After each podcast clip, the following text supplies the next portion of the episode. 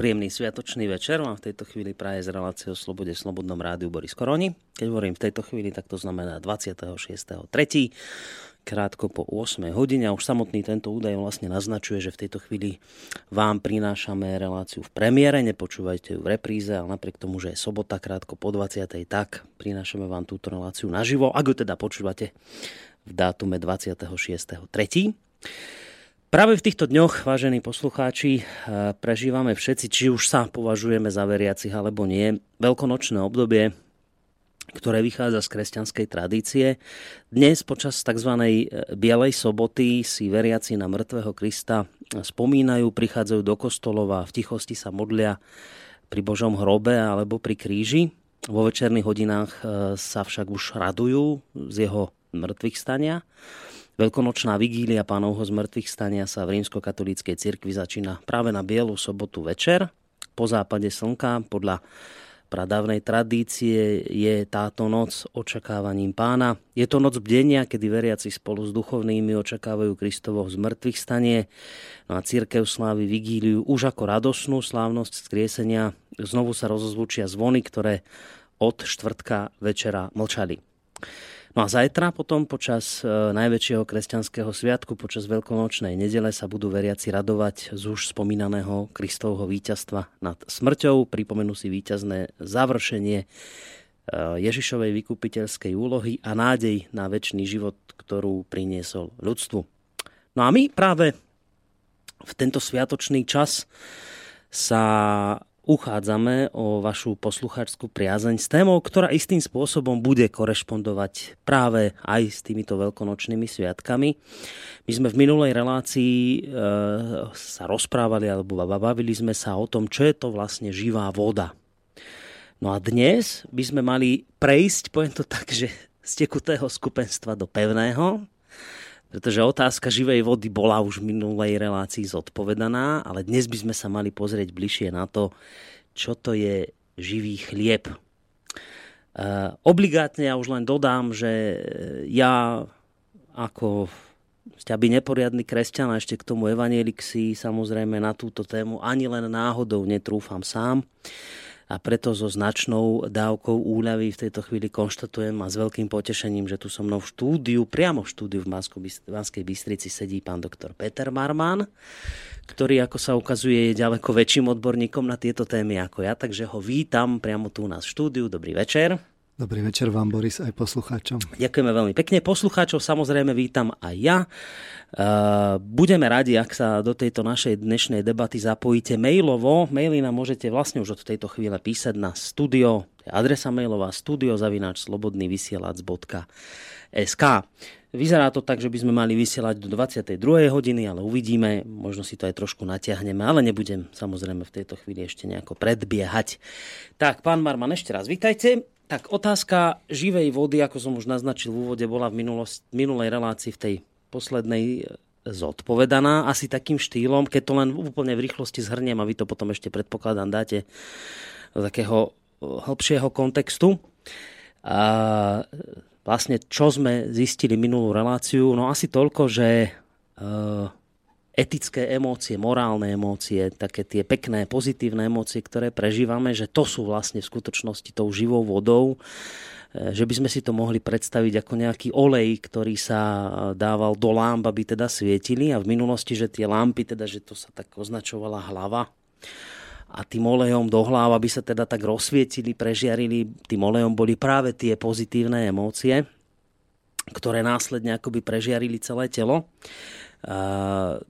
Tu je hodné pripomenúť aj ten novodobý výskum emocionálnych máp ľudského tela, z ktorého je teda evidentné, že pokiaľ je človek šťastný, tak to telo sa tak celé rozžiari, presvieti. Dokonca možno, že až taká aura z neho vychádza. Takže nejako tak sme sa vlastne k tomu dopracovali, že, že tým kľúčom je, je etika, morálka. A to vlastne je tá živá voda, je ten taký prílev pozitívnych, etických, morálnych emócií. Takto som to nejako v minulej relácii pochopil. Môže byť takto nejako? My tu celý čas rozprávame o tej etike. Zdôrazňujeme si ju. A popri tom nám z toho vychádza, že o tej etike vlastne hovorí aj to kresťanstvo. Um, my tu máme tu tie cyrilometodské a štúrovsko-hurbanovské tradície. A keďže máme Veľkú noc, tak dnes si dáme tak, takú špecifickú vsúku, skôr metafyzickú. Mm-hmm. A trochu načrieme do toho kresťanstva hlbšie, do jeho metafyziky. Samozrejme, budeme si to doplňať tým, tým poznaním, ktoré, ktoré sme si tu podávali. Ale bude to, bude to skôr dnes také, také náboženské, keďže máme tu Veľkú noc. Budeme si hovoriť teda dokončenie o živej vode. To ešte nebolo dokončené minule? Uh, tak to je taká téma, ktorú bola, môžete dokončovať celý život. Uh-huh. Uh, povedzme, že si to ešte trošku o úroveň hlbšie skúsime rozobrať, tak aby sme si urobili dobrú nástupnú pozíciu práve pre ten živý chlieb. Môžeme to zobrať aj ako takú rekapituláciu. No a vlastne tá živá voda, živý chlieb, to je základ Eucharistie v kresťanstve. Ja ešte pre istotu zopakujem, že my nehľadáme v kresťanstve potvrdenie toho nášho smerovania. My práve z nášho vedeckého smerovania ukazujeme možné výklady kres, kresťanských tém. Mm-hmm. A práve tak, ako sme si už čiastočne ukazovali príklady aj z iných náboženstiev. Kresťanstvu sa venujeme trochu hlbšie, lebo je základom nášho kultúrneho kontextu a tradície. Ako sme už povedali, špeciálne u nás v tom variante cyrilometodskom a štúrovsko-hurbanovskom. A teraz to zaujímavé, nám to z toho nášho vedeckého skúmania vychádza, že tá kresťanská tradícia a v tom našom variante ešte aj cyrilometodskom a štúrovsko-hurbanovskom sa javí ako prínosná a zvlášť dnes prínosná pre Európu, ba priam liečivá, pretože sme dnes v časoch konfrontácie s konzumnou ateistickou kultúrou na jednej strane, tam útočí konzum, rozkladá tú morálku, a na druhej strane tu sme konfrontovaní zase s fundamentalistickou islamskou kultúrou. E, celý čas tu my hovoríme, že prostredníctvom teda nepredpojatej vedy e, oživené kresťanstvo môže tvoriť teda nový tmel rozádanej a rozvrátenej spoločnosti. E, niečo na spôsob, ako keď kresťanstvo zachránilo rímsku ríšu pred úpadkom a dalo povstať napríklad mimo iné byzantskej kultúre, z ktorej koniec koncov čerpal Cyril i Metod a z ktorej zase čerpáme s tý, ich tradíciami. Takže mm, skúsme sa vrátiť v, v túto bielu sobotu a k tej téme e, živej vody. Mm-hmm. My sme si to rozoberali na príklade Jánovho mm-hmm. evanjelia, ktoré je také najviac e, filozofické. Nie sú také tie, no, akoby tie filozofické základy položené, tak e, najhmata, najhmatateľnejšie Jánovo evanjelium sa odlišuje od tých troch ostatných v tomto smere. Tak e, aby sme si to ukázali tak o triedu lepšie, že teda Jánovo evanjelium nie je len taký nejaký text, kde sú také náhodné zhluky slov, ako mu to prichádzalo na um, ale že tam vlastne ide o ten text do takej miery, že tam na, na tom každom slove nejakým spôsobom záleží a že on veľmi uh, cieľene vyberá tie obrazy, ktoré predkladá pred čitateľa. Naozaj záleží, záleží na každom slove. Uh, toto by som rád dnes ukázal, lebo je to také mm-hmm. povedomie, my sme si to minule dokumentovali, že, že vlastne moderný človek tomu nerozumie. To, to, to nedáva logiku z toho pohľadu moderného človeka mm-hmm. a my si to skúsime dnes rozobrať tak, aby sme si ukázali ten konkrétny príklad, že akú hĺbku ten text má. Ja som myslel, že ste to už minulú reláciu robili. No, tak uh, skúsim, skúste sa ma spýtať potom mm-hmm. po, po, po, po relácii, teda, že či, či je to lepšie. No. Či je to už lepšie. Dobre. Takže ja by som asi uh, zrejme zase prečítal ten text, nech dajte, neviem, dajte, o čom áno, hovoríme. Tak by sme vedeli. Takže štvrtá kapitola Jánova evanjelia. Keď sa Ježiš dozvedel, že farizeji počuli, ako získava krsti viac učeníkov než Ján, hoci Ježiš sám nekrstil, ale jeho učeníci, opustil Judsko a odišiel znova do Galilei. Musel však prejsť cez Samáriu. Dostal sa tak do samaritánskeho mesta menom Sychar, blízko pozemku, ktorý dal Jákob svojmu synovi Jozefovi. Tam bola Jákobova studňa. Ježiš bol ustatý z cesty a tak si sadol k studni. Bolo asi šesť hodín. Tu prišla istá samaritánska žena nabrať si vody. Ježiš jej povedal: "Daj sa mi napiť." Jeho učeníci totiž odišli do mesta kúpiť potravu. Samaritánka mu povedala: "Ako to, že ty, Žid, žiadaš odo mňa samaritánky, aby som sa ti dala napiť?" Židia sa totiž so Samaritánmi nestýkajú. Ježiš jej na to povedal: "Keby si vedela o Božom dare a kto je ten, čo ti hovorí, daj sa mi napiť, ty by si požiadala jeho a on by ti dal živú vodu." Žena mu povedala: "Pane, ani vedro nemáš a studňa je hlboká. Odkiaľ teda vezmeš tú živú vodu? Si jazda väčší ako náš otec Jákob, ktorý nám dal túto studňu a pil z nej on, jeho synovia i jeho dobytok?" Ježiš jej povedal: "Každý, kto pije z tejto vody, bude opäť smedný. Kto sa však napije z vody, ktorú mu dám ja, nikdy nevysmedne. Ale voda, ktorú mu dám, stane sa v ňom pramení vody prúdiacej do večného života." Žena mu povedala: "Pane, daj mi tej vody, aby som už nebola smedná a nemusela sem chodiť po vodu." On jej povedal: "Choď, zavolaj si muža a príď sem." Žena mu odpovedala: "Nemám muža." Na to jej Ježiš povedal: "Správne si povedala, nemám muža, lebo si mala piatich mužov a ten, ktorého máš teraz, nie je tvoj muž. To si povedala pravdu." Žena mu odpovedala: "Pane, vidím, že si prorok. Naši otcovia sa kláňali Bohu na tomto vrchu, ale vy hovoríte, že v Jeruzaleme je miesto, kde sa mu treba kláňať." Ježiš jej odpovedal: "Ver mi, žena, že prichádza hodina, keď sa nebudete kláňať otcovi ani na tomto vrchu, ani v Jeruzaleme. Vy sa kláňate tomu, čo nepoznáte, my sa kláňame tomu, čo poznáme, pretože je spása zo Židov. Ale prichádza hodina, a už je tu, keď praví ctitelia budú sa kláňať otcovi v duchu a pravde. Veď aj otec hľadá takýchto ctiteľov. Boh je duch a tí, čo sa mu kláňajú, musia sa kláňať v duchu a pravde." Žena mu povedala: "Viem, že prichádza Mesiáš, nazývaný Kristus. Keď príde on, všetko nám oznámi." Ježiš jej povedal: "Ja som to, ten, čo sa rozpráva s tebou." V tom prišli jeho učeníci a divili sa, že sa rozpráva so ženou.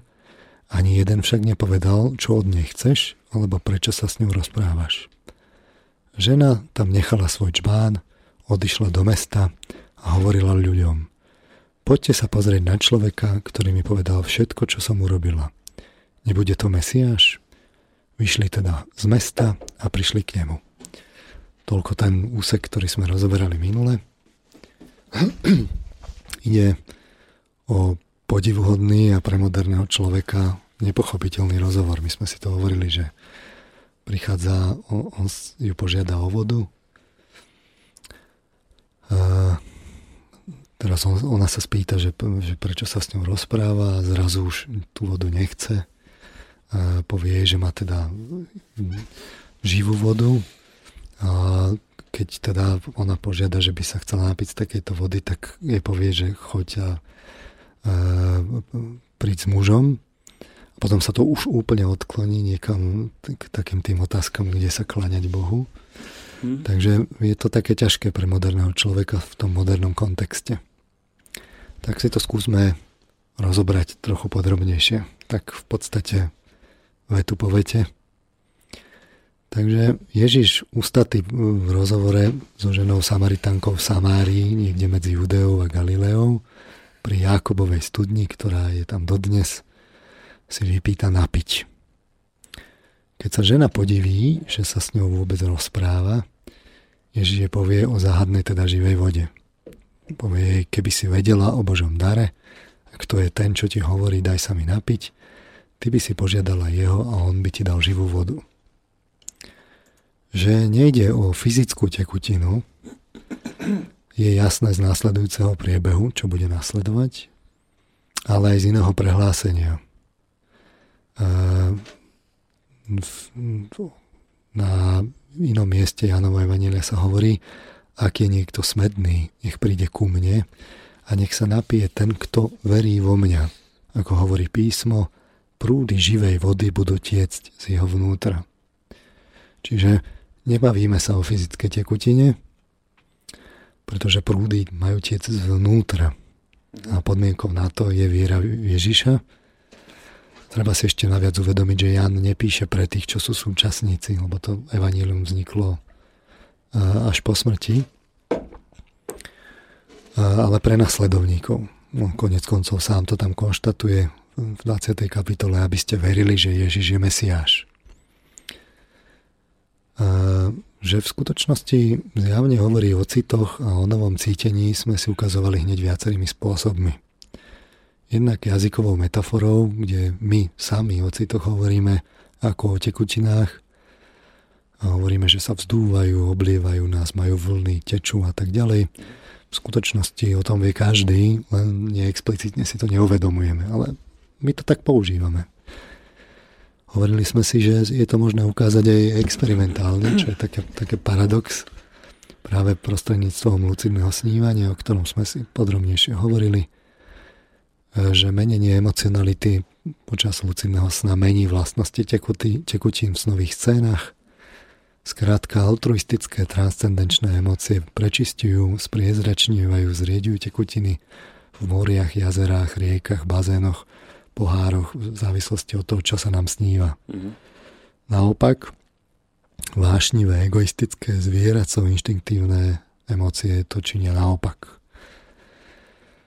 E, mohli by sme dodať aj niekoľko takých iných príkladov. Povedzme, v umení sa to dá pekne ukázať, ale to si teraz nerozoberajme. Keď chce niekto ukázať takú clivú scénu, tak tam použije to vodné skupenstvo. Ukážme si to skôr tak na rozprávkach, spomeňme si na rozprávky. Rozprávky totižto, vy ste sa minule pýtal, že prečo sú tie evanjelia podávané imaginatívne. Mm-hmm. No tak odpoveďou na to sú rozprávky. Keď rozprávate deťom nejaké príbehy, nemôžete im rozprávať filozofické texty, kde im abstraktne vysvetľujete uh, filozofiu, psychológiu, A, a, a vlastne moderné vedy. Keď sú malé, tak im jednoducho porozprávate imaginatívne obrazy a ich to uchopuje emocionálne, oni ich citom prežívajú. Cit je to prvé v nás, čo funguje. A e, práve obrazy e, vlastne môže to dieťa celkom prirodzene precítiť. Dokonca je také vývojové štádium vývinové, že že to dieťa si tie obrazy vymýšľa. Sa hrá s vecami a predstavuje si, že sú niečo iné. Je to skrátka taký prirodzený krok vo vývine. No a tie rozprávky nám to ukazujú.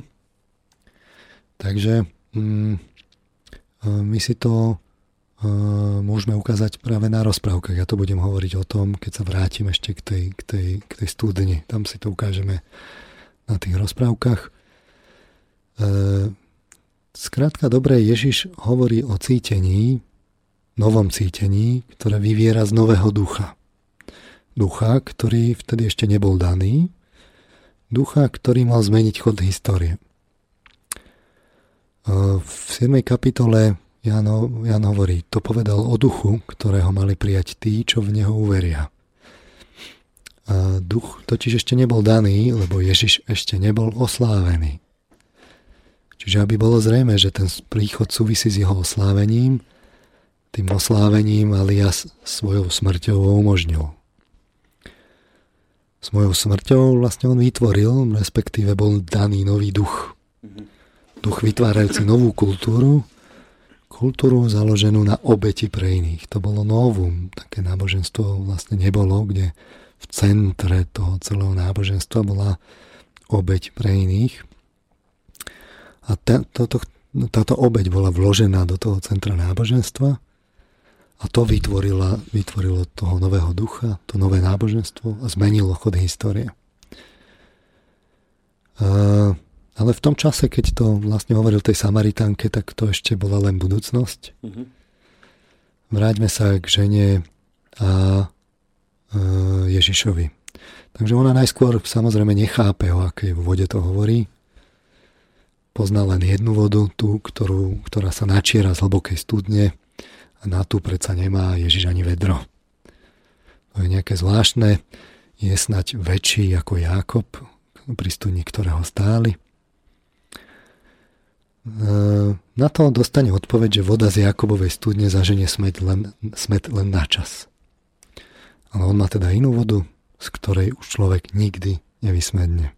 Práve naopak, voda, ktorú mu Ježiš dá, aby som citoval, stane sa v ňom prú, prameňom vody prúdiacej do večného života.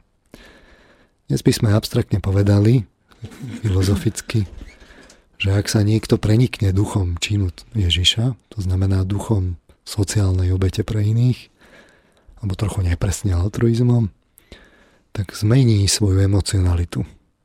Zažije nový druh emócií. A ten, kto takto zaseje, ten zožne aj plody. No aké, no, ak, aké, aké, aké sú to ten, ten nový druh emócií? No z tých nižších, evolučno zvieracích, ktoré vidno na zvieratách, vidno ich vo filogenéze, iniciujú sa krátko po narodení, alebo ešte dokonca pred, prichádzajú z nevedomia, človek je pri nich pasívnejší, nevyvoláva ich, tak to vzniká nový druh emócií, tých vyšších, mm-hmm. ktoré má len človek, sú vyvrcholením filogenézy. Vo vyvine dlho trvá, kým ich človek vyvinie, ak vôbec potrebuje na to kultúru, do tej kultúry to musí najskôr niekto vložiť a musí byť človek pri nich aktívny.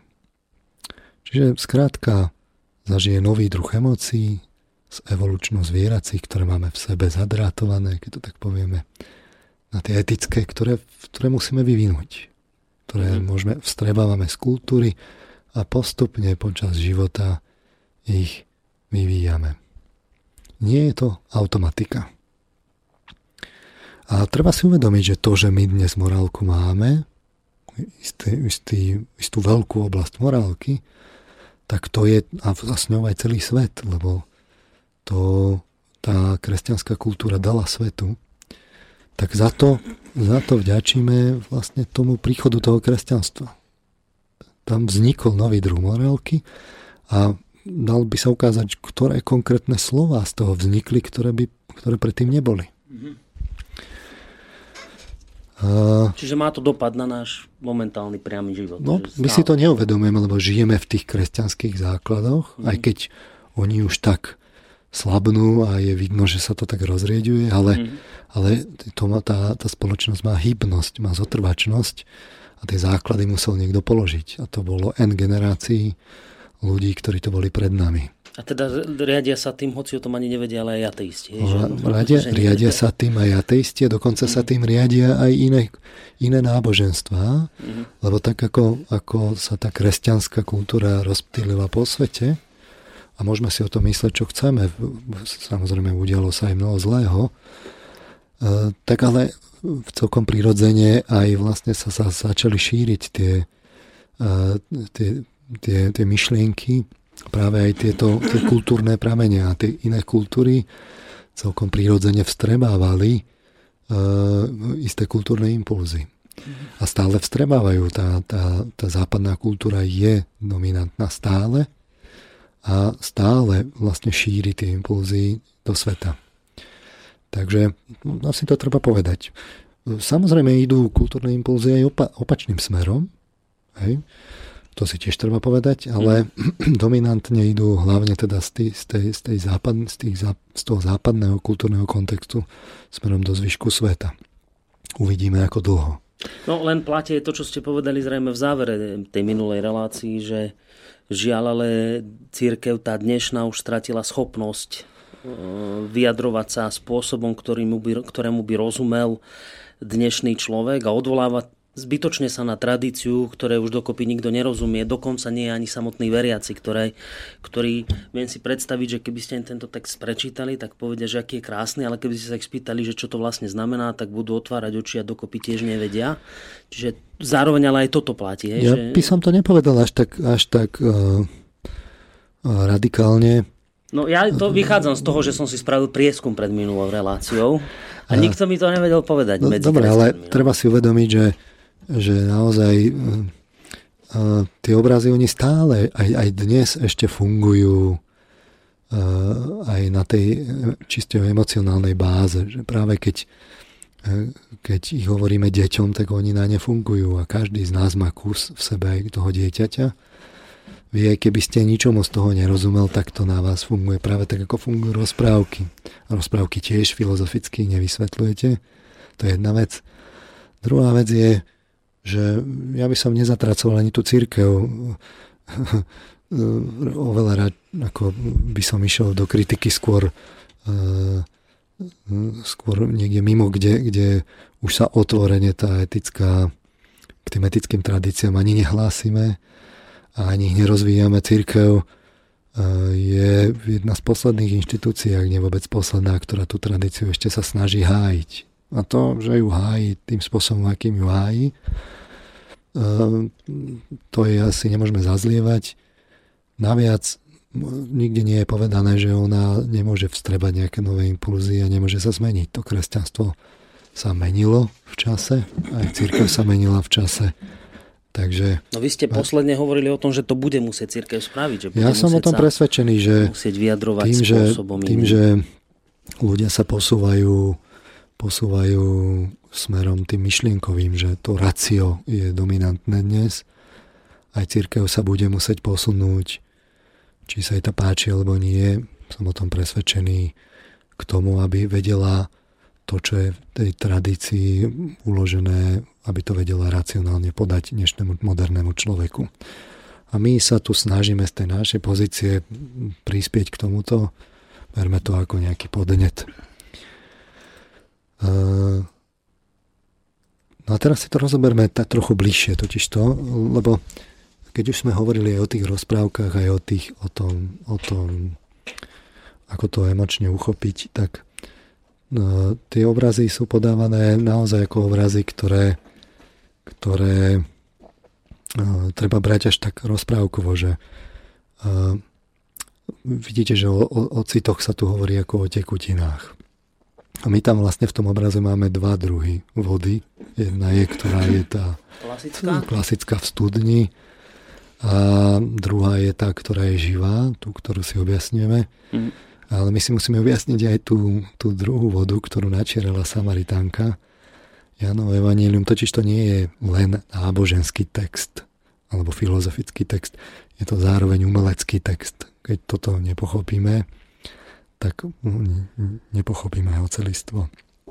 Ján nám ako umelec predkladá obrazy, ktoré musíme uchopiť aj umelecky. Ako keď sa pozeráte na obraz, snažíte sa ho precítiť dokonca tak mysticky. Musíme, musíte si to predstaviť ako taký snový obraz.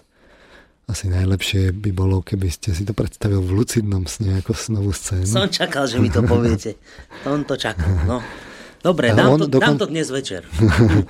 On dokonca vyberá z fyzických udalostí také, ktoré sú zároveň práve tie vnútorné. On si vyberie a je vidno, že aj keď to rozoberali historicky teológovia, tak oni zistili, že niektoré scény sú prehodené. Ten Ján to vyberá tak, aby to pasovalo aj do, tej, do, tej, do toho vnútorného, mystického zážitku. Skrátka do tých duševných základov ľudí. Takže si to musíte predstavať tak umelecky. A teraz si to naozaj tak predstavte, ako, mm-hmm. ako malé dieťa rozprávku, že žena sa stretne s Mesiášom pri studni. Mm-hmm. Máte tam takýto obraz. Nič iné tam popísané není. Žena, Mesiáš pri studni. Ako keby sa vám to snívalo. Tak my by sme si mali analýzovať aj tých aktérov a tú snovú scénu. Tá scéna je, ako som povedal, jednoduchá studňa, postavy sú dve, žena a Ježiš. Význam Ježiša je e, zrejmý, je to Mesiáš. Ale čo reprezentuje tá žena a čo reprezentuje tá studňa? Tak najskôr sa povenujme tej studni. Mm-hmm. Čiže je to nejaká taká hlboká, hlboká jama, tenká. Ekvivalentom býva používaná častokrát väža. A používa sa v rozprávke. My si povieme hneď tri rozprávky. A jedna je konkrétne o studni, sa hovorí napríklad v Zlatovláske. Zlatovláska bolo narodené, nenarodené dieťa, ktoré otec vlastne predal také černokňažničke alebo, alebo čiernej pani skôr, než sa narodila, bez toho, aby to vedel. Ona ju tak uniesla, mala sa starať na zámku. A teraz videla niečo, čo, čo vstúpila do komnaty, kde videla niečo, čo kam nemala ísť. A tam videla nejaký obraz dvanástich a v strede trinásty. A ten trinásty jej povedal, že teda to, čo vidí, že nemá povedať. A ona teda e, to, si to zobrala k srdcu a tajila to do hrdla. Ja to prečítam, tú pásaž rovno e, z Dobšinského. Ale milá Zlatovláska, že nič a nič tajila do hrdla. Keď po dobrodke nešlo, hrozila jej panička i tak, i tak, ale Zlatovláska len tajila, tajila. Na ostatok povie tá panička: ak mi nepovieš, čo si videla v tej izbe, hodím ťa do studne a nemou ostaneš. Iveru hodila ju do hlbokej studne a tak jej porobila, že sa nemohla zhovárať s nikým iným na svete, len s čiernou paničkou. Keď sa Zlatovláska trochu spamätala v tej studni, človek by čakal, že tam zomrie, nie? Že v studni zomrieť. Tak... No lenže v snoch nemôžete zomrieť. Alebo keď zomriete, tak sa zobudíte. Čiže keď, keď sa Zlatovláska trochu spamätala v tej studni, našla sa tam na piesočine a div, popod zem sa jej ukázala, ukázal akýsi priechod. Šla za tým priechodom, až vyšla pekne na jednu utešenú lúku. Potom tam ostala na tej lúke a jahodami a korienkami sa živila. A tá čierna panna sa jej aj tam častejšie ukázala a zavše ju len prosila, aby jej vybavila, čo v tej ostatnej izbe videla. Ale Zlatovláska nikdy nič nepovedala. Čiže vidíte, že tu máte obraz, že hodíte do studne a tam je druhý celý svet. Mm-hmm. Toto je Zlatovláska. Keď som hovoril o tej veži, tak to máme zase pre zmenu Šípkovú Ruženku od bratov Grimovcov. Tam sa to pre zmenu udialo tak, že Zlato, teda Šípková Ruženka, nemohli byť nikde tie, tie kolovrátky a, a priasca, lebo by sa mohla pichnúť. No a v celom kráľovstve to teda král zariadil, že nie, ale ona potom nakoniec išla do veže a tam bola taká starena, ktorá tam priadla a tam sa pichla. No, čiže tu máte podobný obraz vo veži, dojde k nešťastiu.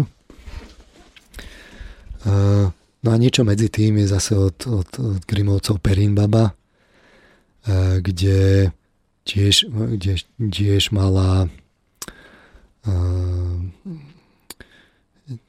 tiež mala tá dievčina vlastne to z toho kolovrátku, ako sa to volá, teraz si nespomeniem. Kde, ten, kde, sa, kde sa porezala s tým? No, kde sa pichla Šípková no. Ruženka. Teraz si to nespomeniem. Skrátka, to mala v ruke a sa, tiež sa, tuším, pichla, bolo to od krvi, chcela to no, umyť. Ako to, áno, ako to búchala, tak sa... A skrátka jej to padlo do tej studne. Áno. A išla teda za macochou. Konope mala. A, nie, nie, to, to, bol ten, to bol ten predmet, ktorý sa používal. No, no. no a išla teda za macochou, ktorá jej povedala, že keď jej to tam padlo, tak nech pre, preto ide. Tá ju nemala v láske. No tak... Uh, milá dievčina teda išla ku studni a hodila sa do studne. A tiež sa jej nič nestalo, sa zrazu zobudila na zelenej lúke v inom svete, tam sa dostala ku uh, Perimbabe. Uh-huh. Hej, čiže to sú, to sú takéto obrazy, ktoré my bežne rozprávame svojim deťom.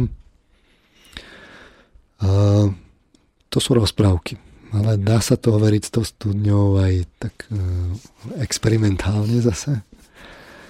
E, totižto, keď človek e, padá dozadu, tak sa zobudí. Je to taký, e, taký trik, kto, ktorom referuje už LaBerge vo svojej slávnej knihe o lucidnom snívaní. Táto technika sa používa, keď človek stráca luciditu, hodí sa dozadu a zobudí sa, ale zväčša sa zobudí do lucidného sna, do, do ďalšieho a naberie takýmto spôsobom sílu, aby nestratil tú luciditu. Mm-hmm. Už podľa nejakých znakov spoznávate, že ju strácate. Uh, ale my sme si hovorili aj iný príklad, že o tom prechode z bdenia do snenia a naspäť. Hovorili sme si, že pri zaspávaní ako o poslednej méte, o tom narušení vnímania priestoru s pocitmi padania či plávania. Vreteno nám napísal vreteno, poslucháč. Áno, poslucháč vreteno poslal vreteno. vreteno. Ďakujeme pekne. Ďakujeme veľmi pekne. vreteno. vreteno. Počúva dobre, ďakujeme. Vreteno. Podobne, ale presvedčivejšie je to pri budení, kde človek vlastne je taký nejaký lieta, je rozptýlený, expandovaný. A on sa do toho, do tej telesnosti vlastne akoby, tak stratíte postupne tú, ten, ten pocit toho vnímania, tých, to, toho matu a taktilných podnetov. A vy sa tak vlastne musíte ako keby do toho tela zase vrátiť a, na, a do, do, doslova ako keby napechovať. A keď niekto toto dokáže hlavne z toho snímania, dobdenia, e, prežiť vedomé, tak, e, tak vlastne zistí, že je že je akoby stlačený do tej telesnosti a sa, sa tak kondenzuje. Čiže inými slovami povedané, ten obraz studne je v tomto smere veľmi primeraný. Je to akoby obraz, kde z toho duševného sveta, kde stojí tá Samaritánka žena s Mesiášom, sa, sa vy vlastne máte dostať, že to je vlastne tá studňa je spojnica s tým hmotným svetom.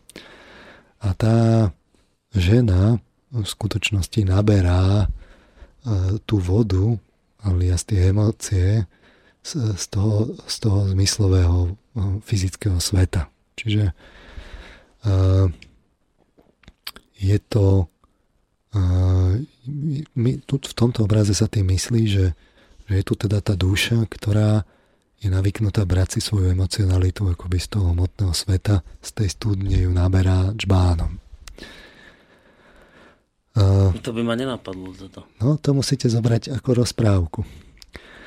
Lebo viete, čo sú to emócie, viete, čo je studňa, viete, kam studňa vedie, že to je, že to je vlastne priechod do tej fyzickej reality. A tento obraz uh, sa dá akoby lepšie pochopiť, keď uh, sa vy ocitnete, že v lucidnom snívaní, že tam je to akoby zreteľnejšie? No, tam, tam to, totiž to, keď vy akoby prechádzate z toho duševného Mm-hmm. sveta, keď to tak poviem, do toho fyzického, mm-hmm. tak vy tam práve pri tom budení je to najlepšie možné prežiť. Máte naozaj pocit, ako keby ste padali a boli kondenzovaní ako v takej výrivke, padáte do tej studne a ocitnete sa potom v tom tele, kde sa prebudíte v novom svete. Práve tak, ako sa prebudila tá, tá zlatovláska, ako sa prebudila tá uh, Sperimbaby. No. A teraz, čo je tá žena? Lebo to si ešte povedzme aj tú ženu. My tu po celý čas hovoríme o práci s emóciami. Tu trochu budem musieť tak akože urobiť si takú skratku, lebo to nebudeme si tu vysvetľovať ten historický kontext v kresťanstve. Skrátka, duša je tá emocionálna časť našej psychiky. Duch je tá myšlienková časť, dnes by sme povedali kognitívna časť našej psychiky. Aj keď je problém v tom západnom, nazvime to mainstreamovom kresťanstve, lebo v deviatom storočí bol vlastne zrušený duch. Odvtedy je nesmrteľná duša. Riešila sa otázka, že, že keď je teda duch, že či duša je smrteľná alebo nie. To bola akurát taká prechodná doba, tak sa to vyriešilo tým, že je nesmrteľná duša. Nič menej, v, v evaníliach sa bežne používajú aj slovo duša, aj slovo duch. Skrátka, žena je obrazom duše, tak ako muž je obrazom manifestácie ducha alebo stelesnením. Asi rodovým aktivistkám by sa to nepáčilo. Áno, sú aj individuálne prípady mužov, ktorí sú emocionálnejší, empatickejší ako individuálne prípady žien, ale mediánovo v populácii sú ženy emocionálnejšie, empatickejšie, iracionálnejšie, citovo intuitívnejšie, v emóciách aktívnejšie, ale i labilnejšie, lepšie čítajú neverbálnu informáciu ako muži. Tak preto. A prečo sú takéto? No, nie je to otázka e, len kultúry. Je to otázka, že ich na to príroda biologicky vybavila, lebo sa musia postarať o deti. Prečo? No, lebo ich nosia počas tehotenstva, lebo ich porodia, lebo ich koja a teda sú primárnou osobou starostlivosti. U nich sa primárne buduje a má budovať väzba. Hneď po pôrode sa viac pozerajú na tváre, dlhšie držia očný kontakt, neskôr sú viac aktívne v sociálnych vzťahoch, to sa drží, čiže sú aj empatickejšie. Skrátka trénujú sa na tie deti a majú na to predispozície biologicky dané. Kultúra to samozrejme môže modifikovať, ale keď to začne modifikovať v tomto smere, že to začne vymieňať alebo potláčať, potláčať u tých žien, tak potom pácha sama na sebe samovraždu. A toho sme nesvedkami. Tak preto je žena obrazom duše. A preto sú aj ženy, povedali by sme v tejto terminológii, duševnejšie. V našom jazyku je to vyjadrené tým, že je ten duch, tá duša a to telo. No, to je celkom trefné. Takže žena tu reprezentuje dušu, ktorá stojí s džbánom pri studni. Je to pred, predobraz duše stojacej v duševnom svete, ktorá má zdroj svojich emócií v telesnosti. Smotného sveta naberá, respektíve by sme povedali psychologicky dynamizuje svoje emócie. A my to aj všetci opakujeme vývinovo. Každý jeden z nás je na začiatku v tomto štádiu. Ako dieťa, keď sa narodíme, tak emócie sú vyvolávané najskôr senzomotorickými podnetmi samotného sveta. A je to potom kultúra, ktorá nás vedie ďalej, trochu neskôr, že je tu aj niečo iné, že sú tu aj emócie, ktoré vlastne prichádzajú nie len na základe vonkajších podnetov, ale že môžu byť podnetované vlastne čisto z, myšlienko, z myšlienok. Zvlášť tá naša kresťanská kultúra nás k tomu vedie. Mohli by sme si dať teraz uh, takú uh, hudobnú vsúku. Dobre. Ne? Lebo budeme testovať pozornosť poslucháčov dneska trochu dobre, viacej. Dobre, dobre. Toto sa mi zatiaľ celkom pozdáva, čo hovoríte. A je to taká téma, s ktorou sa samozrejme môžeme uchádzať o priazeň kedykoľvek, ale toto, teda poslucháčov, ale toto veľkonočné obdobie je na to ako stvorené. Tak som si povedal, že skúsime aj hudobne dnes urobiť také počiny, ktoré by som si inak ako bežne v roku netrúfol, alebo len s veľkými obavami. Existuje totižto jeden skladateľ, on sa volá Adam Michna z Otradovic, to je, on bol ranno barokový skladateľ, hudobník, básnik. Niekedy okolo roku tisíc šesťsto päťdesiat fungoval. No a on urobil takú, okrem iných samozrejme skladieb, aj takú veršovanú zostavu skladieb, ktorá má názov, že Loutna česká, a je to ranno baroková duchovná hudba. A ja som si povedal, že práve v tomto období veľkonočnom, takom preduchovnelom, by sme si mohli aj toto skúsiť dať pre poslucháčov. Osobne, si, mne, mne osobne sa toto veľmi, veľmi páči a takéto veci počúvam celkom rád. A dnes si myslím, že je celkom príhodná doba a aj príhodná téma na takéto niečo. Tak poďme sa započúvať a po tejto hudobnej skladbe, asi trojminútovej, budeme pokračovať ďalej.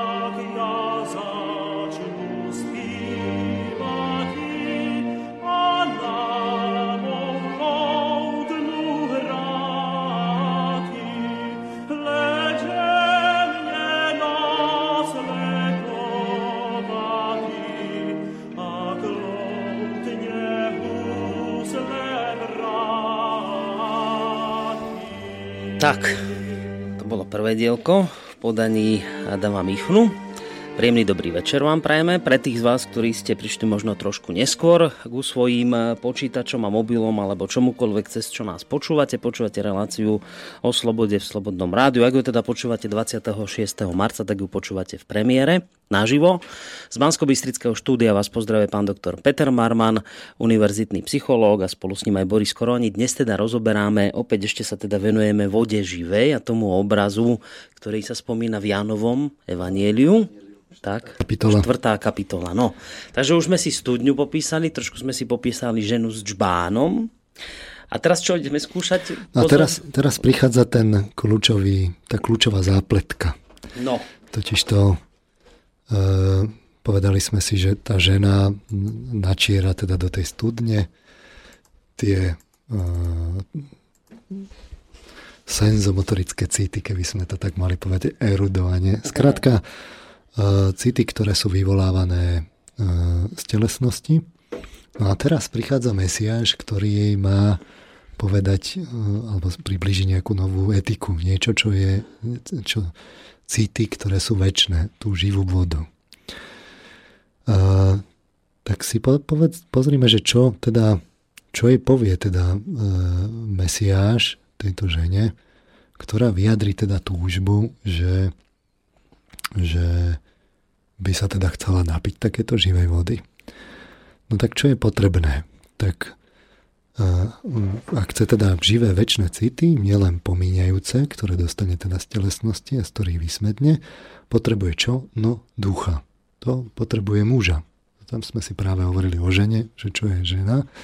Teraz uh, vlastne z toho logicky vyplýva, čo je teda muž. A on ju odkáže teda, že choď, zavolaj si muža a príď sem. Potrebuje duchovný článok na to, aby takéto emócie mohla získať. No ale je problém číslo jedna a to je, že nemá muža. Mala teda piatich, ale teraz nemá ozajstného. Teraz si nevysvetľujme, že, čo to znamená, je to mimo aktuálne možnosti. Už aj takto budeme dnes dlho. Skrátka nemá muža. Diplomat. Takže, je to mimo aktuálne možnosti. To je krásne. Takže ako ho získať? Čo, na to, čo je na to radí jej kultúra? No. Ako teda nájsť ducha. No a chce teda nájsť ducha, musí hľadať a uctievať Boha. Reč sa prevádza k spôsobu klánenia sa Bohu. Hej, to, teraz ona to tam odkláňa.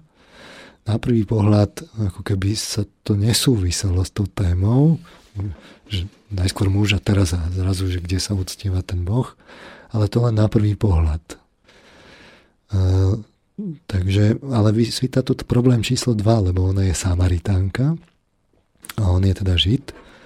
No a Samaritáni sa kláňali teda Bohu na tom vrchu, ktorý je v Samárii, ale vy Židia teda hovoríte, že v Jeruzaleme je miesto, kde sa mu treba kláňať. A na to jej Mesiáš povie, že miesto už nebude dôležité, lebo sa to bude diať ako, ako všetko v kresťanstve, to je vnútorne. Už nebude navonok, ale vnútorne. Praví ctitelia sa budú kláňať Otcovi v duchu a v pravde. Veď aj Otec hľadá takýchto ctiteľov, je duch a tí, čo sa mu kláňajú, musia sa kláňať mu v duchu a v pravde. Čiže v pravdivom spojení s duchom musí duša hľadať a uctievať Boha. A tým sa zase obrátom dostávame k tomu pôvodnému problému. Či, či máme problém číslo tri, zasa sa dostávajú k duchu, ktorého ale žena nemá. Tak keď, keď nemá a už sa tieto okolnosti menia, tak potom ona hovorí, teda vie, že prichádza Mesiáš, nazývaný Kristus. Keď on príde, tak všetko, všetko im oznámi. Čiže je to vlastne Mesiáš, ktorý má v tak, takú chvíľu prísť. A inými slovami povedané, ak hľadáš ducha, nasleduje teda Mesiáša. A on jej teda povie, ja som to, ten, čo sa rozpráva s tebou. Čiže keď už teda našla toho Mesiáša a verí v neho, tak to je tá, tá východisková pozícia teda k duchu, ktorého nemá. A ona teda vie, že ten Mesiáš prichádza a už ho teda má pred sebou. To v tej scéne je. Takže čo je výsledkom tej scény? No celkom logicky, že žena tam nechá svoj džbán. No prečo? No lebo ho nepotrebuje. Práve stretla Mesiáša, práve dostala živej vody. A hneď je aktívna, teda odchádza teda do mesta, hovorí, poďte sa pozrieť na človeka, ktorý mi povedal všetko, čo som urobila, nebude to Mesiáš, vyšli teda z mesta a prišli k nemu. Má vodu, z ktorej nevysmedne, lebo nie je pomíňajúca, lebo tá etika je večná, ona stretla Mesiáša. A ona išla za ostatnými a už vlastne vytekajú tie prúdy živej vody z jej vnútra. Lebo uverila, prišla a napila sa z Mesiáša. Vlastne tak, takáto by bola, takýto by bol vlastne ten, ten obsah tej, tej, tej, tej scenérie, tej, tej imaginácie. Samozrejme... E- Ja si ale osobne myslím, že by som to dokázal zrozumiteľnejšie napísať, ako je to tam. Dobre. Uh, musíte rátať, teda opakujem, je to dvetisíc hey, rokov starý text. To, no. A naviac, aby to mo- mohlo byť uh, vlastne... Všimnite si, že musel som dať do súvisu ženu, uh, muža s duchom a s dušou a toho Mesiáša. Takže vy to musíte aj tak robiť tak, že...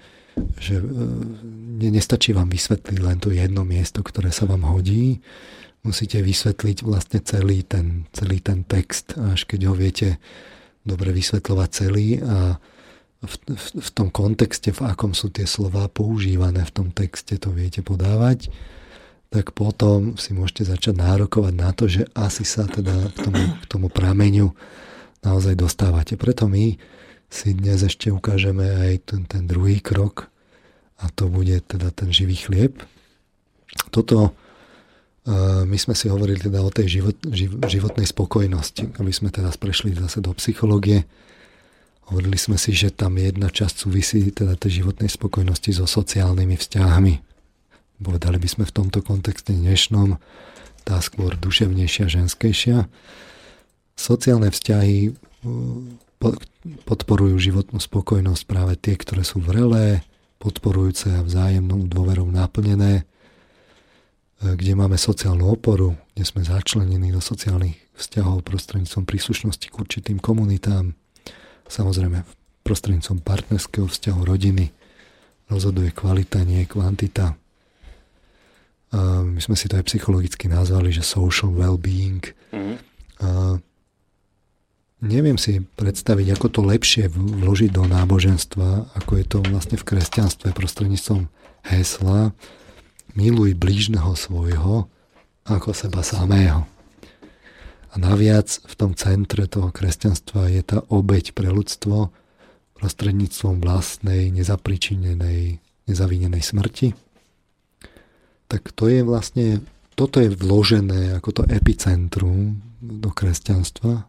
Ak pominieme teda ešte druhý krok, a to je vlastne smrtvých vstanie, tak toto tam je ako jeden z tých centrálnych kameňov a to zodpovedá tomu, tomu poznaniu ohľadom tej životnej spokojnosti. Čiže my, keď sa pozrieme na to náboženstvo, môžeme si teda na jednej strane mysleť, že či tá realita je taká, alebo nie je, ale jedno teda kresťanstvu zaprieť nemôžeme. A síce to, že to, tie sociálne vzťahy sú tam priamo v tom epicentre toho kresťanstva. Je to tam fakt, keď pominieme zmrtvých stane, ústredná téma. A toto zodpovedá tým, tým súčasným vedeckým poznatkom. My dnes sme už v stave, práve prostredníctvom tých konfliktov, ktoré nezažívame, jednak prostredníctvom toho rozvratu tej spoločnosti, a konfrontácie s rôznymi tými modelmi spoločnosti. My už nie sme v stave, že my, nám už nestačí mať len náboženstvo. My už musíme aj vedieť, prečo ho máme tak, ako ho máme, a nie inak. Kedy si to nebolo treba ľuďom? Kedy si to nebolo treba ľuďom. Dnes už treba, hej. A dnes už sme prekročili čas v Európe rozhodne, kedy už nám nestačí len mať náboženstvo. Len vedieť, že tu máme kresťanstvo a len zaň bojovať. Máme ľudí, ktorí, ktorí sú racionálni a my už dnes aj musíme vedieť, prečo ho máme tak, ako ho máme. Takže s týmto sa snažíme trochu prispieť tej, k tomu poznaniu. Čiže ak si zhrnieme uh, uh, tú tému tej živej vody, zase ten stupeň hlbšie, tak živá voda nie je fyzická tekutina. Je to niečo vnútorné. A teraz môže to byť niečo božské, ale pre nás nevnímateľné, prostredníctvom psychológie nezachytiteľné, nejaké božie lúče, božie svetlo. Alebo to môže byť niečo, čo psychológia ako veda o duši, lebo to je názov psychológia, to je veda o duši, aj keď tak poeticky psychológia sa nehlási k tej duši. Čiže môže to byť niečo, čo psychológia ako veda o duši vie nejakým spôsobom aspoň čiastočne zachytiť v tých prejavoch, dôsledkoch, by sme povedali. Ja sa prikláňam k, k tej druhej možnosti, že ja si myslím, že človeku bola daná sloboda i možnosť vedome pracovať i s božskými substanciami, keď to poviem v úvodzovkách. Takže ukázali sme si, že ak živá voda s niečím v psychológii môže súvisieť, tak sú to etické emócie. Tie subjektívne koniec koncov svietia, povznášajú, čo sú vlastne božské atributy, aj vidno to v jazyku, aj subjektívne prežívané. A objektívne je človek pri nich slobodnejší, aktívny, musí ich v spolupráci s kultúrou sám rozvinúť, pozdvihuje, pozdvihujú ho nad zvieratá, sú filo, filogeneticky vývojovo najmladšie, sú najmenej závislé na telesnosti, môžu nám zostať aj v starobe, aj keď nám vlastne telo ide do regresu. Musia sa však prepojiť s nejakým myšlienkovým obsahom, treba, aby sa naplnili nejakým transcendenčným altruistickým obsahom.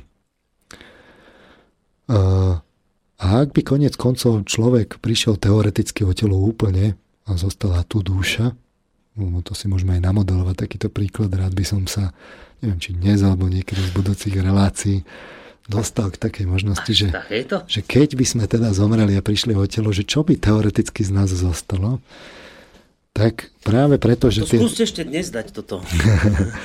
Práve preto, že tie emócie nevyvierajú z pudov, inštinktov a telesných potrieb, tak práve preto si myslím, že môžu zostať aj na tom inom svete. Práve naopak tie pudové, inštinktívne, telesné emócie, ak prídeme o telo, tak, tak už nemajú, nemajú tú dynamizáciu, ten zdroj dynamizácie. Skrátka, etické emócie sú ideálne pre večný život. Už z týchto charakteristik vidno ten večný život, že? Tak ako sme si povedali, tie prívlastky a atributy. Ale aj keď ich vlejeme do spoločnosti, ukážu nám večnosť, alebo psychologicky by sme povedali trvalú udržateľnosť. Totiž to sú základom sociálnych vzťahov rozvinutých. Ľudia sú pri nich životne spokojnejší, viac zažívajú osobnú integritu a menej vnútorných konfliktov. Ľudia s partnermi žijú štatisticky dlhšie, majú menej chorôb, závislosti, sú stabilnejšie emocionálne. To vieme už dnes zo psychologického poznania. A aj spoločnosť sa pri nich mení, ak ich vlievate do spoločnosti. Nie len človek, jeho sociálne vzťahy, ale aj celá spoločnosť sociologicky a historicky to vidno. Práve v kresťanstve, kde sa vybudovali tie nové formy. Tie, ktoré sú práve vyplývajú z, tej, z toho zásadného progresu etiky, ktoré kresťanstvo prinieslo. Čiže živá voda v skratke, do akej miery, si dovolím tvrdiť takéto odvážne tvrdenie, do akej miery človek vyvinie etické emócie, do takej je pripravený na regres tela, na smrť dokonca. A ak, niečo, ak je niečo viac, tak aj za ňu. Do takej z vás prúdia potoky živej vody do, do sveta. Mohli by sme to takto metaforicky vyjadriť. Alebo, keď to chceme v reči teda Jána Evangelistu, do takej človek vlastne pije krv syna človeka. Je to ri, rituálne vyjadrené vo svetom prí, príjmaní, to je to víno. A Alebo keď chcete, tak na Vianoce, keď jete oplátky s medom, tak je to v tom mede, ktorý si dávate, lebo to je tá istá tradícia, len ľudová. V kresťanstve dal syn človeka svojim hlavným činom ducha tomu emočnému prežívaniu. Práve tým, že v centre toho kresťanstva je tá obeť sociálna pre celé ľudstvo, to si za chvíľu povieme. A prečo sa to podávalo takto v imagináciách a nefilozoficky? No je pravda, že vtedy už bol vrchol antickej filozofie za nami, mohlo by sa to aj filozoficky podávať. Dokonca je taká pasáž v Evanjeliách, kde vlastne učeníci konštatujú, že smerom ku ním za, časť tých, toho, toho poznania dával aj nie, nezahalené do obrazov Ježiš. Ale kresťanstvo z historických dôvodov oslovovalo práve bežných ľudí. Nemalo a nechcelo byť náboženstvom elity. Malo osloviť, evokovať a rozvíjať rozvíjať city prostých ľudí, ako u detí. A musíme sa vrátiť naozaj o tých dvetisíc rokov späť. Vtedy ľudia naozaj boli ako deti, keby sme ich tak nezhodnotili. Deťom tiež rozprávame rozprávky a tie ich prežívajú najskôr citom a predstavivosťou. A až neskôr sa v tej detskej obrazotvornosti a tomu prežitiu, keď sa to dostane do tej duše, až neskôr sa vlastne, keď, keď príde vlastne myslenie, abstraktné myslenie, vôbec otvorí možnosť aj spoznať, čo toto dieťa vlastne prežilo. A tak toto je aj v živote nás ľudí. My najskôr vstrebávame morálku emočne v detstve, až potom ju začíname chápať, prečo je taká, aká je a prečo by nemala byť iná. A potom my môžeme z nášho ja robiť vlastne korekcie svojej vlastnej morálky a prebrať tú štafetu, ktorú nám dali rodičia, kultúra v našom detstve, keď sme to my prežívali a keď sme ešte to ja ani myslenie nemali rozvinuté. Koniec koncov tie imaginatívne obsahy vidno práve v našich rozprávkach. Je tam mnoho, mnoho kresťanského obsahu, o ktorom ani nevieme, že tam je. A my ho podávame deťom, a tie ho prežívajú a takýmto spôsobom si rozvíjajú tie, tú, tú kresťanskú kultúru, ju prijímajú v rozprávkach. Aj keď toto už je dnes e, vlastne pasé, dnes e, prijímajú inú, iné obrazy, hollywoodské. Je to čoraz horšie a horšie. Skrátka, tá kultúra sa nám rozpadá. E, nemôžem to inak nazvať. A teraz poďme teda k tej druhej časti, tej životnej spokojnosti. Presuňme sa teda od živej vody k živému chlebu. A to by sme si zase mohli niečo pustiť. Dobre, ja len teraz neviem, či sa... A spýtam sa, že čo? S tým možno riskujem, že budem blbý, ale to znesiem. A prečo vôbec s týmto Ježiš prišiel?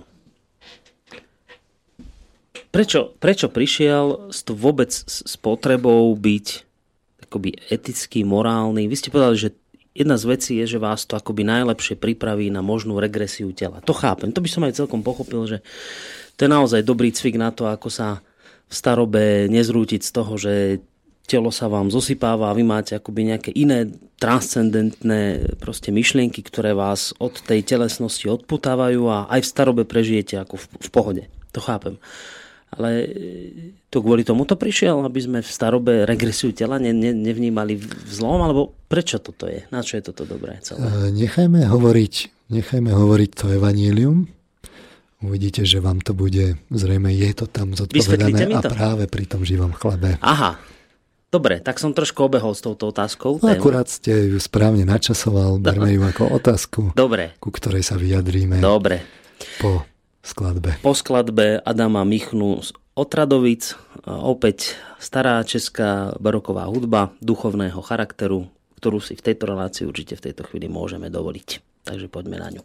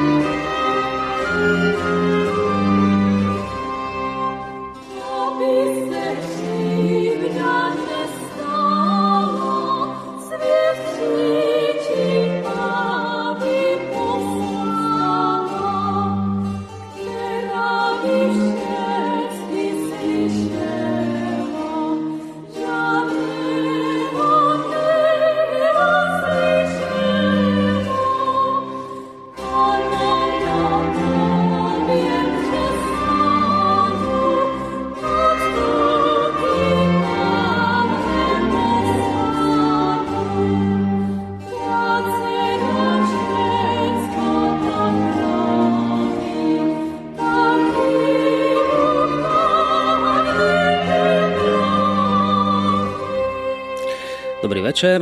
Krátko po dvadsiatej prvej hodine desať minúte vás pri počúvaní relácie o slobode v Slobodnom rádiu víta Boris Koroni. V Banskobystrickom štúdiu však na moje veľké potešenie nie som sám, ale sedí tu spolu so mnou v tento sviatočný večer počas Bielej soboty aj pán doktor Peter Marman, univerzitný psychológ, a venujeme sa práve téme, ktorá sa na tento čas veľmi hodí. Tá prvá hodinka bola ešte vlastne venovaná do vysvetleniu témy živá voda a obrazu, ktorý sa spomína v Jánovom evanjeliu. No a teraz by sme sa mali z toho tekutého skupenstva dostať do skupenstva pevného a ideme sa baviť o živom chlebe. To aj pri... Teraz zase pričom to je, že keď máte, že vám tam oblátkiete v kostole a zároveň aj vy víno pijete, ak ste evanjelik, ak ste katolík, tak len oblátkiete a víno pije farár. Ale... Takže doteraz to bolo o víne, doteraz to bolo o víne a teraz to bude o chlebe. O tých oblátkach. Teraz to bude o chlebe, príbeh pokračuje. A ešte pred vyvrcholením rozhovoru so Samaritánkou, on to pokračuje totižto tým, že v tom prišli jeho učeníci a divili sa, že sa rozpráva so ženou, ani jeden však nepovedal, čo od nej chceš, alebo prečo sa s ňou rozprávaš. No a keď ona teda odíde s tým, bez toho džbánu, zvestovať to teda do mesta, tak potom prichádza druhá časť, taká predznamenávajúca niečo o tom chlebe. Takže tu si tiež prečítajme. Je to teda Ján štyri tridsaťjeden. Medzi tým ho učeníci prosili: Rabi, jedz. On im však povedal: Ja mám jesť pokrm, o ktorom vy neviete.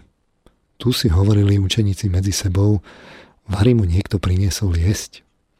Ježiš im povedal: Mojím pokrmom je plniť vôľu toho, čo ma poslal, a dokonať jeho dielo. Vari nehovoríte i vy sami: Ešte štyri mesiace a príde žatva? Hovorím vám, zdvihnite oči a pozrite sa na polia a pozrite na polia, že sa už belejú k žatve. Žnec už dostáva mzdu a zbiera úrodu pre večný život, aby sa rozsievač aj žnec spolu radovali. Lebo v tomto má prís- pravdu príslovie: jeden rozsieva a druhý žne. Ja som vás poslal žať to, na čom ste nerobili. Iní sa namáhali a vy ste vstúpili do ich práce. Mnohí Samaritáni z toho mesta uverili v, ne- v neho pre slovo ženy, ktorá svedčila: Povedal mi všetko, čo som urobila. Keď ta prišli k nemu Samari- keď teda prišli k nemu Samaritáni, prosili ho, aby ostal u nich. Ostal tam dva dni. A ešte o mnoho viac ich uverili, uverilo pre jeho slovo. A že nepovedali, že nepovedali: Veríme už nie preto, čo si povedala, veď sme sami počuli a vieme, že toto je naozaj spasiteľ sveta. Čiže toto je tá druhá pasáž, ktorá je takým začiatkom k tomu živému chlebu. Toto nasleduje po tej studni. A hneď bezprostredne. To sa vidíte, že sa to prelíva, prelína príbehov ešte s tou Samaritánkou. Takže príbeh s jedením pre zmenu. To prvé bolo s pitím, teraz s jedením. Hneď ako teda Samaritánka odišla, tak sa rozhovor a scéna presúva k rozhovoru Mesiáša so svojimi učeníkmi. Už nie je dôležitá studňa, už sú tam len Mesiáš a muži. Teraz je celkom logické, že to zase budú muži, práve preto, že tá druhá časť, to jedenie, súvisí práve s tým mužským elementom. Ani Samária už nie je dôležitá, naopak v zápäti sa udalosti presunú do Galilei. No len pre takých, čo by chceli ísť trošku hlbšie, tak, také domáce úlohy. Medzi tým ho učeníci prosili teda: Rabi, jedz. A on im však ale odpovie, že ja mám jesť pokrm, o ktorom vy neviete. Zasa nejaký záhadný pokrm, o ktorom ani jeho učeníci nevedia. Myslia si, že čo, že mu niekto začal jesť. Je to skrátka tá istá dejová osnova, ako s tou Samaritánkou. Tiež nechápu, čo toto jedlo vlastne je. Mhm. A on im to vysvetľuje, už teraz oveľa priamočiarejšie než Samaritánke, Tým pokrmom je plniť vôľu toho, čo ma poslal a dokonať jeho dielo. Čiže vidíte, im to hovorí úplne otvorene. A hneď v zápätí aj sa je tam celá pasáž o tom, ako posiela svojich učeníkov žať úrodu. Čiže on má, uh, on má úlohu plniť teda vôľu toho, čo ho poslal a, a dokončiť jeho dielo. A už sa be, belejú teda lány k žatve, aj keď tie štyri mesiace, to je trošku dlhšie, dlhší, dlhší časový úsek než mesiace, ale uh, aj on svojich učeníkov posiela, čiže tak ako on má tú, tú, tú úlohu a plní teda vôľu, tak aj od tých učeníkov očakáva, že oni budú teda plniť tú úlohu a pokračovať a vlastne žať. To sa očakáva od učeníkov a do toho, hneď ako im to vysvetlí, tak prichádza ona už s tým, že e, to už pri, je napríklad konkrétny plot, že e, mnohí Samaritáni z toho mesta uverili v neho pre slovo ženy, ktorá, ktoré ona svedčila. Povedala, povedal mi všetko, čo som urobila. Čiže e, tam už sú konkrétne príklady, ako sa to vlastne šíri, ako to prináša plody a to treba žať. A čo je to teda ten pokrm vlastne z vyššieho hľadiska? Tu sa to hovorí explicitne, je to vôľa. Ten pokrm je, rovná sa vôľa. Je to vyššia vôľa. Vôľa, ktorá má zmysel. A tak ako u citov sú vyššie tie city, ktoré sú naplnené zmyslom, a tie sú živou vodou, tak to platí aj u vôle. Ak je naplnená zmyslom, potom je to živý chlieb. Ukážme si to na konkrétnych citátoch z Evanielia. Čiže tam je o niekoľko pasáží ďalej, pár znamení, ktoré medzičasom prídu. Je tam vlastne pasáž, nasledujúca, zase si ju prečítame.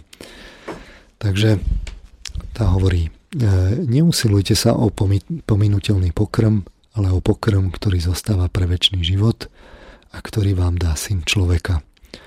Lebo jeho označil Otec Boh svojou pečaťou. Oni mu povedali, čo máme robiť, aby sme konali Božie skutky? Ježiš im odpovedal, toto je Boží skutok, aby ste verili v toho, ktorého on poslal. Na to mu povedali, aké znamenie urobíš, aby sme videli a uverili ti? Čo urobíš?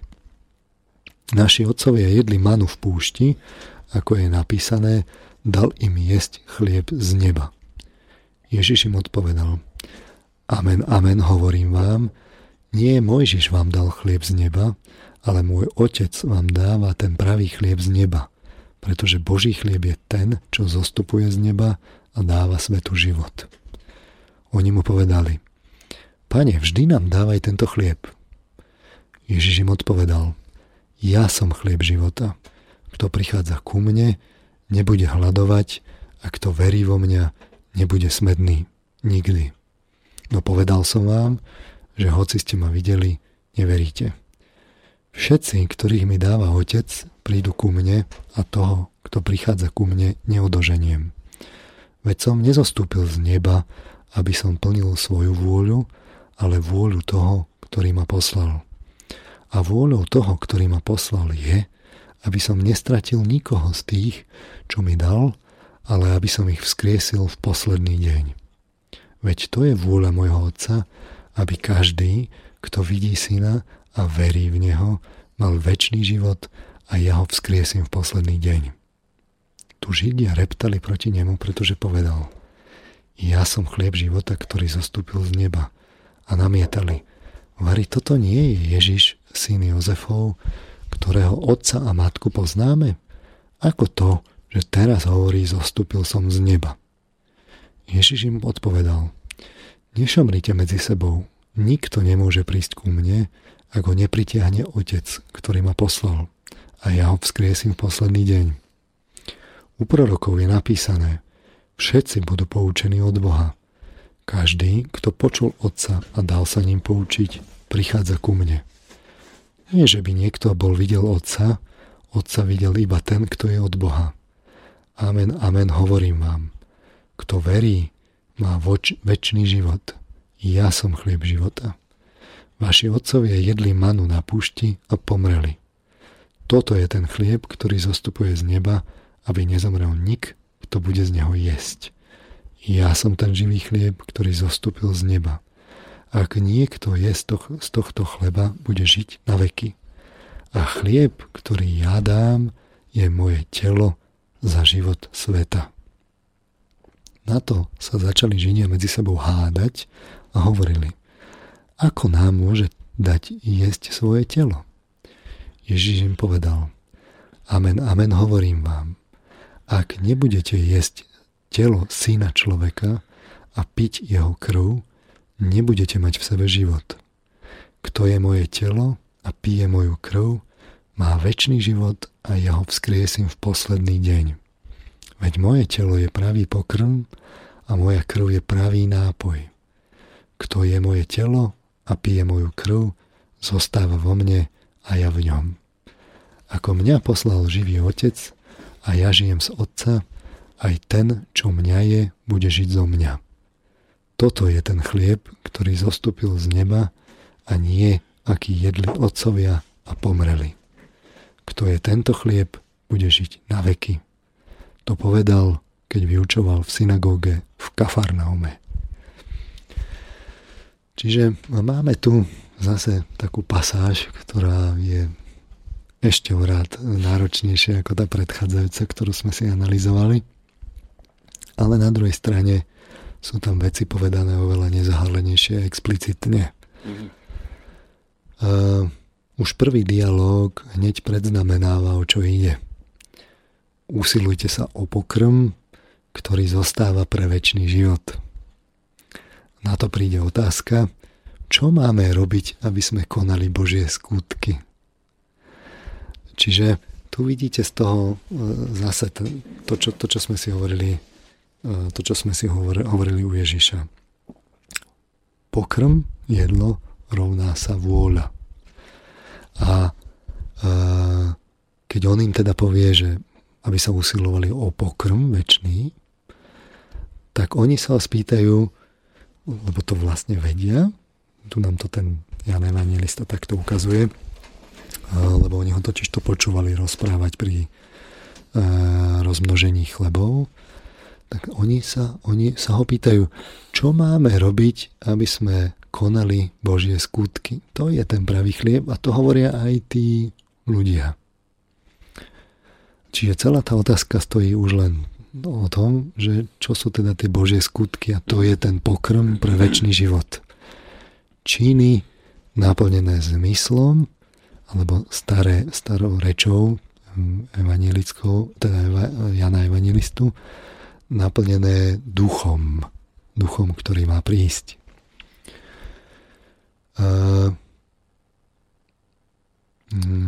Keďže je to trošku dlhšie a náročnejšie ako, ako s tými tých Samaritánov, teda so Samaritánkou, tak tu si to trošku zjednodušme a zoberme si len výroky Ježiša a trošku si ich tak preusporiadajme, tak aby sme si to dali do nejakých vzťahov, lebo tu je viacero vzťahov.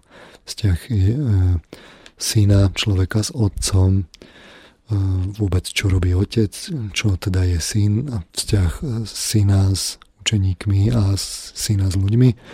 Takže skúsme si to tak zatriediť podľa teda tých, tých vzťahov a ponechajme teraz stranou vysvetľovanie úplne, že do bodky v dialógu, to by bolo trochu zdlhavé. Máme len obmedzený čas a rezervoár pozornosti poslucháčov, tak skúsme s ním pracovať efektívnejšie. Takže najskôr si teda povedzme to, čo sa týka rídzo otca. Je tam taký výrok. Môj otec vám dáva ten pravý chlieb z neba, pretože Boží chlieb je ten, čo zostupuje z neba a dáva svetu život. Čiže Boží chlieb rovná sa Božia vôľa, rovná sa život prenikajúci všetko. Podľa tejto vety my žijeme preto, lebo Boh Otec nám dáva tento živý chlieb, tú svoju vôľu, s tou svojou aktivitou vzbuduje život a preto my žijeme. A teraz o vzťahu syna a otca si porozprávajme. Mm-hmm. Je tu taká veta, že mňa poslal živý otec a že ja žijem z otca. V tej, v tom, v tej pasáži povedané. Čiže aj syn človeka žije z, tejto, z tohto života, ktorý vzbudzuje otec, ktorý ho poslal. Žije z otca. A ďalšie tvrdenie je, že mojím pokrmom je plniť vôľu toho, čo ma poslal a dokonať jeho dielo. To je z toho predchádzajúceho citátu ešte s tými učeníkmi pri Samaritánke. Čiže hovorí, ja príjmam vôľu, túto vôľu otca, harmonizujem sa s ňou, žijem z nej, pokračujem v nej, dotváram ju, dokončujem jej úmysel. Čiže on tam niečo pridáva do tej vôle, ale koná V, v, v harmónii, v zmysle toho, akom ho poslal otec. Pokračuje v tej vôli. Veď som nezostúpil z neba, aby som plnil svoju vôľu, ale vôľu toho, ktorý ma poslal. Hovorí, že tá, tá harmonizácia je bez zbytku. Plne v súlade s tou vôľou otca. A čo je teda vôľou toho otca? A vôľou toho, ktorý ma poslal, je, aby som nestratil nikoho z tých, čo mi dal, ale aby som ich vzkriesil v posledný deň.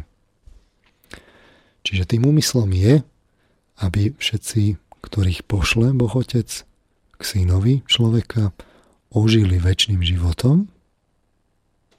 Takých, ktorých pošle, aby mali večný život, aby, aby ožili v posledný deň, aby boli vzkriesení večný. Uh, hovorí, všetci, ktorých mi dáva otec, prídu ku mne a toho, kto prichádza ku mne, neodoženiem. Čiže jednoducho uh, tí, ktorých uh, ku, ku nemu pošle uh, a prídu ku nemu, tých neodoženie. Mm. Pozor, uh, nie všetkých musí poslať, to z toho nevyplýva. Ale tých, ktorých pošle a prídu ku nemu, tých neodoženie. Prečo? Veď to je vôľa mojho Otca, aby každý, kto vidí Syna a verí v Neho, mal večný život a ja ho vzkriesím v posledný deň. Čiže sú tam, keď pozorne čítame, už dve podmienky. Treba prísť, respektíve vidieť Syna, to je jedna podmienka, a druhá uveriť v Neho. Sú dve rôzne veci. A ďalej, ďalej už prichádzame teda k Synovi, že čo je teda on? Potom explicitne hovorí, poznáte to podľa tých vied, ktoré začínajú imego eimi, ja som. Ja som ten živý chlieb, ktorý zostúpil z neba. Ak niekto je z tohto chleba, bude žiť na veky. Čiže už explicitne hovorí, že on je ten chlieb a je potrebné ho jesť tým pádom. Podobne ako on sa živí pokrmom svojho otca a žije zo svojho otca. Ďalšia veta, dôležitá, ja som chlieb života, kto prichádza ku mne, nebude hladovať a kto verí vo mňa, nebude smedný. Nikdy. Čiže opäť dve podmienky, tam sa to rozdeľuje. Jedna súvisí s pitím, s medom, tekutinami, to sme si už hovorili, morálnymi citmi, preto ide o vieru, o tú vieru v Neho. Je to citová vec. Ale druhá súvisí s jedením, hladom, chlebom, skrátka s morálnou vôľou. To je to e, prichádzanie k synovi človeka, aby ho človek mohol vidieť. E, no a teraz ten absolútny kľúč celého toho. A chlieb, ktorý ja dám, je moje telo za život sveta. Čiže uh, inými slovami povedané, toto je ten absolútny kľúč, hovorí, čo je to pokračovanie vôle Otca, čo je tá vôľa Syna človeka, Je to skutok, ktorý prišiel urobiť. Je to zmysel, prišiel dať zmysel ducha, ktorý prišiel dať ľuďom, ktorý prišiel dať vôli ľudí ako svoj pokrm. Čiže on dáva ten chlieb, ktorý majú ľudia jesť, a ten chlieb je čo? No je jeho telo za život tohto sveta. Je to tá obeť. Hovorí, toto je ten chlieb, ktorý zostupuje z neba, aby nezomrel nik, kto bude z neho jesť. Čiže toto Sme, sme si už teraz vysvetlili, čo je to ten, čo je to ten syn. E, pokračuje vo vôli otca. E, ľudia k nemu majú prichádzať e, a majú veriť v neho. To sú tie dve veci. A on je tým pokrmom, ktorý ľudia majú jesť, je tým chlebom, a ten chlieb je to, že on dáva telo za život tohto sveta. Čiže to je ten skutok, ktorý on robil, urobil. To je ten duch, v ktorého duchu máme my robiť svoje skutky, čo je vlastne náš pokrm, ktorý je pre ten večný život. Teraz syn vo vzťahu k ľuďom. Ľudia sú teda dvojakého druhu. Jednak sú teda jeho učeníci. A potom sú ľudia, ktorí k nemu prichádzajú. Ja sa to potom ďalej špecifikuje. Doslova a do písmena, tak ako je tam popísané, prejdu za ním cez more. Takže najskôr ten vzťah syna učeníkov, tam je to jednoduché. Ja som vás poslal žať to, na čom ste nerobili, iní, nás, iní sa namáhali a vy ste vstúpili do ich práce. Čiže ako on pokračuje vo vôli svojho otca, to žiada aj od učeníkov. Posiela ich zbierať úlov, úrodu, a už sú to prvé plody pre žatvu, pre záchranu, pre večný život. Čiže to robia tí učeníci. V tom je ten, ten ich pokrm, že robia, zbierajú tú úrodu, pokračujú v jeho vôli, v jeho obeti, ktorý, ktorú dal pre život sveta. No a teraz ľudia, tým hovorí, neusilujte sa o pominuteľný pokrm, ale o pokrm, ktorý zostáva pre večný život, ktorý vám dá Syn človeka. A kto verí, má večný život. Boží skutok a, a, aha, Boží skutok je, aby ste verili v toho, ktorý on poslal, lebo kto verí, má večný život. To je ten prvý predpoklad. Vtedy on ešte neurobil ten svoj čin, ale aj teraz je to aktuálne. Treba proste veriť. To je prvý predpoklad. A teraz im hovorí, ak nebudete jesť telo syna človeka a piť jeho krv, nebudete mať v sebe život. Kto je moje telo a pije moju krv, má večný život a ja ho vzkriesím v posledný deň. To je... Veď moje telo je pravý pokrm a moja krv je pravý nápoj. To je odpoveď na moju otázku spred pesničky? Uh, teraz si ju pripomeňme, som trochu otázka zahodený. Bo, no otázka bola, prečo byť napokon morálny, prečo teda byť... No a to je odpoveď na vašu otázku. Čiže zopakujeme si tie dve podmienky, ktoré už ale tuto explicitne on nazýva. Jedna je pitie krvi, to je tá viera, to, je, to sú tie, to morálne, sú tie morálne city, etické emócie, morálne emócie, ktoré boli do kultúry vložené prostredníctvom tej sociálnej obete. A, a druhá je teda jedenie tela, čo je prichádzanie k nemu, čo sú tie morálne skutky. Oboje sú neobíditeľnou podmienkou mm. na ceste k večnosti. Počkajte, čiže krv sú emócie a chlieb sú skutky? Krv sú doslova do písmena vlastne emócie, ktoré my preduchovníme, dáme im nového ducha, tým sa, stan- tým sa oni akoby odtelesnia, prídu, získajú ten večný atribút, tú, tú, uh, tú večnosť. A to, je, to sú tie morálne emócie. Mm-hmm. A jedenie tela je uh, preduchovnenie našich skutkov, že, že svojím činom dáte nového ducha, nejakého morálneho. A to je vlastne to, že takto prichádzate k nemu. A A obe, obi, obidve tieto podmienky sú teda neobiditeľnou podmienkou na ceste k večnosti, alias k večnému životu, alias vzkrieseniu v posledný deň. Tomu to ešte nerozumiem stále, čo toto to, znamená. Tomu si, to ešte mi budete musieť dovysvetliť. To si ešte, ako to trošku, trošku si k tomu ešte niečo povieme. Dobre, dobre. A ešte posledné tvrdenie, kto je moje telo a pije moju krv, zostáva vo mne a ja v ňom. Ako mňa poslal živý otec, a ja žijem z Otca, aj ten, čo mňa je, bude žiť zo mňa. Čiže takto sa to vlastne do seba vlieva, práve tak, ako on čerpá z Otca a živí sa jeho vôľou, tak my ako ľudia máme jesť teda jeho telo a piť jeho krv, týmto sa živíme a tak sme vlastne zostávame v ňom. Čiže takto sa to ako keby leje od toho Otca cez Syna do ľudí, tak aby nakoniec vznikol organický, harmonický celok, ako on tvorí s Otcom. A teraz by sme si zase... No áno, zahráme si. A tú skladnú otázku, ktorú chcem predostrieť pred pesničkou a bol by som rád, aby ste mi na ňu dali odpoveď, či už v záverečnej polhodinke, alebo v nasledujúcich hodinách, ktoré budú nasledovať, je, že dobre, rozumiem tomu, čo ste povedali. Tak vyzval nás k tomu, aby sme mali čisté myšlienky, pozitívne emócie, aby sme morálne, eticky zmýšľali.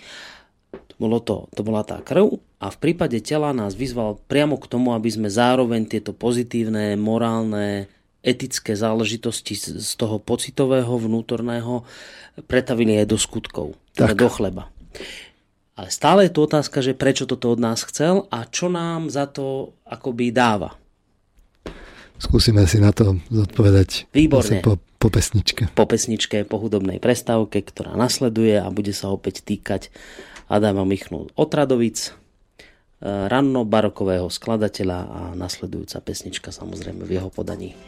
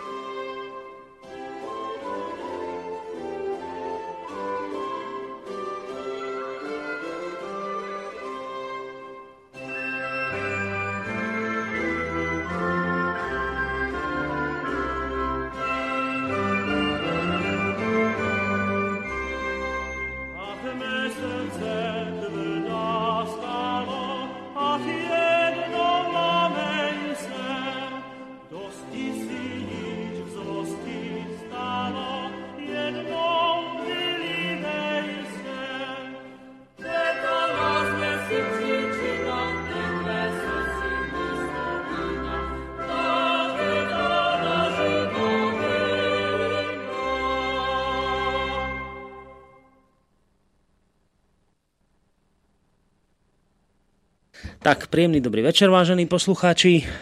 Uh, opäť, hlavne teda pre tých, ktorí ste prišli neskôr, počúvate reláciu O slobode v Slobodnom rádiu s pánom doktorom Petrom Marmanom, Borisom Koronim. Dnes práve na pozadí veľkonočných sviatkoch rozoberáme duchovnú tému, Uh, jednak živú vodu, živý chlieb. A teraz je tu tá zásadná otázka, už teda, prečo toto všetko robiť?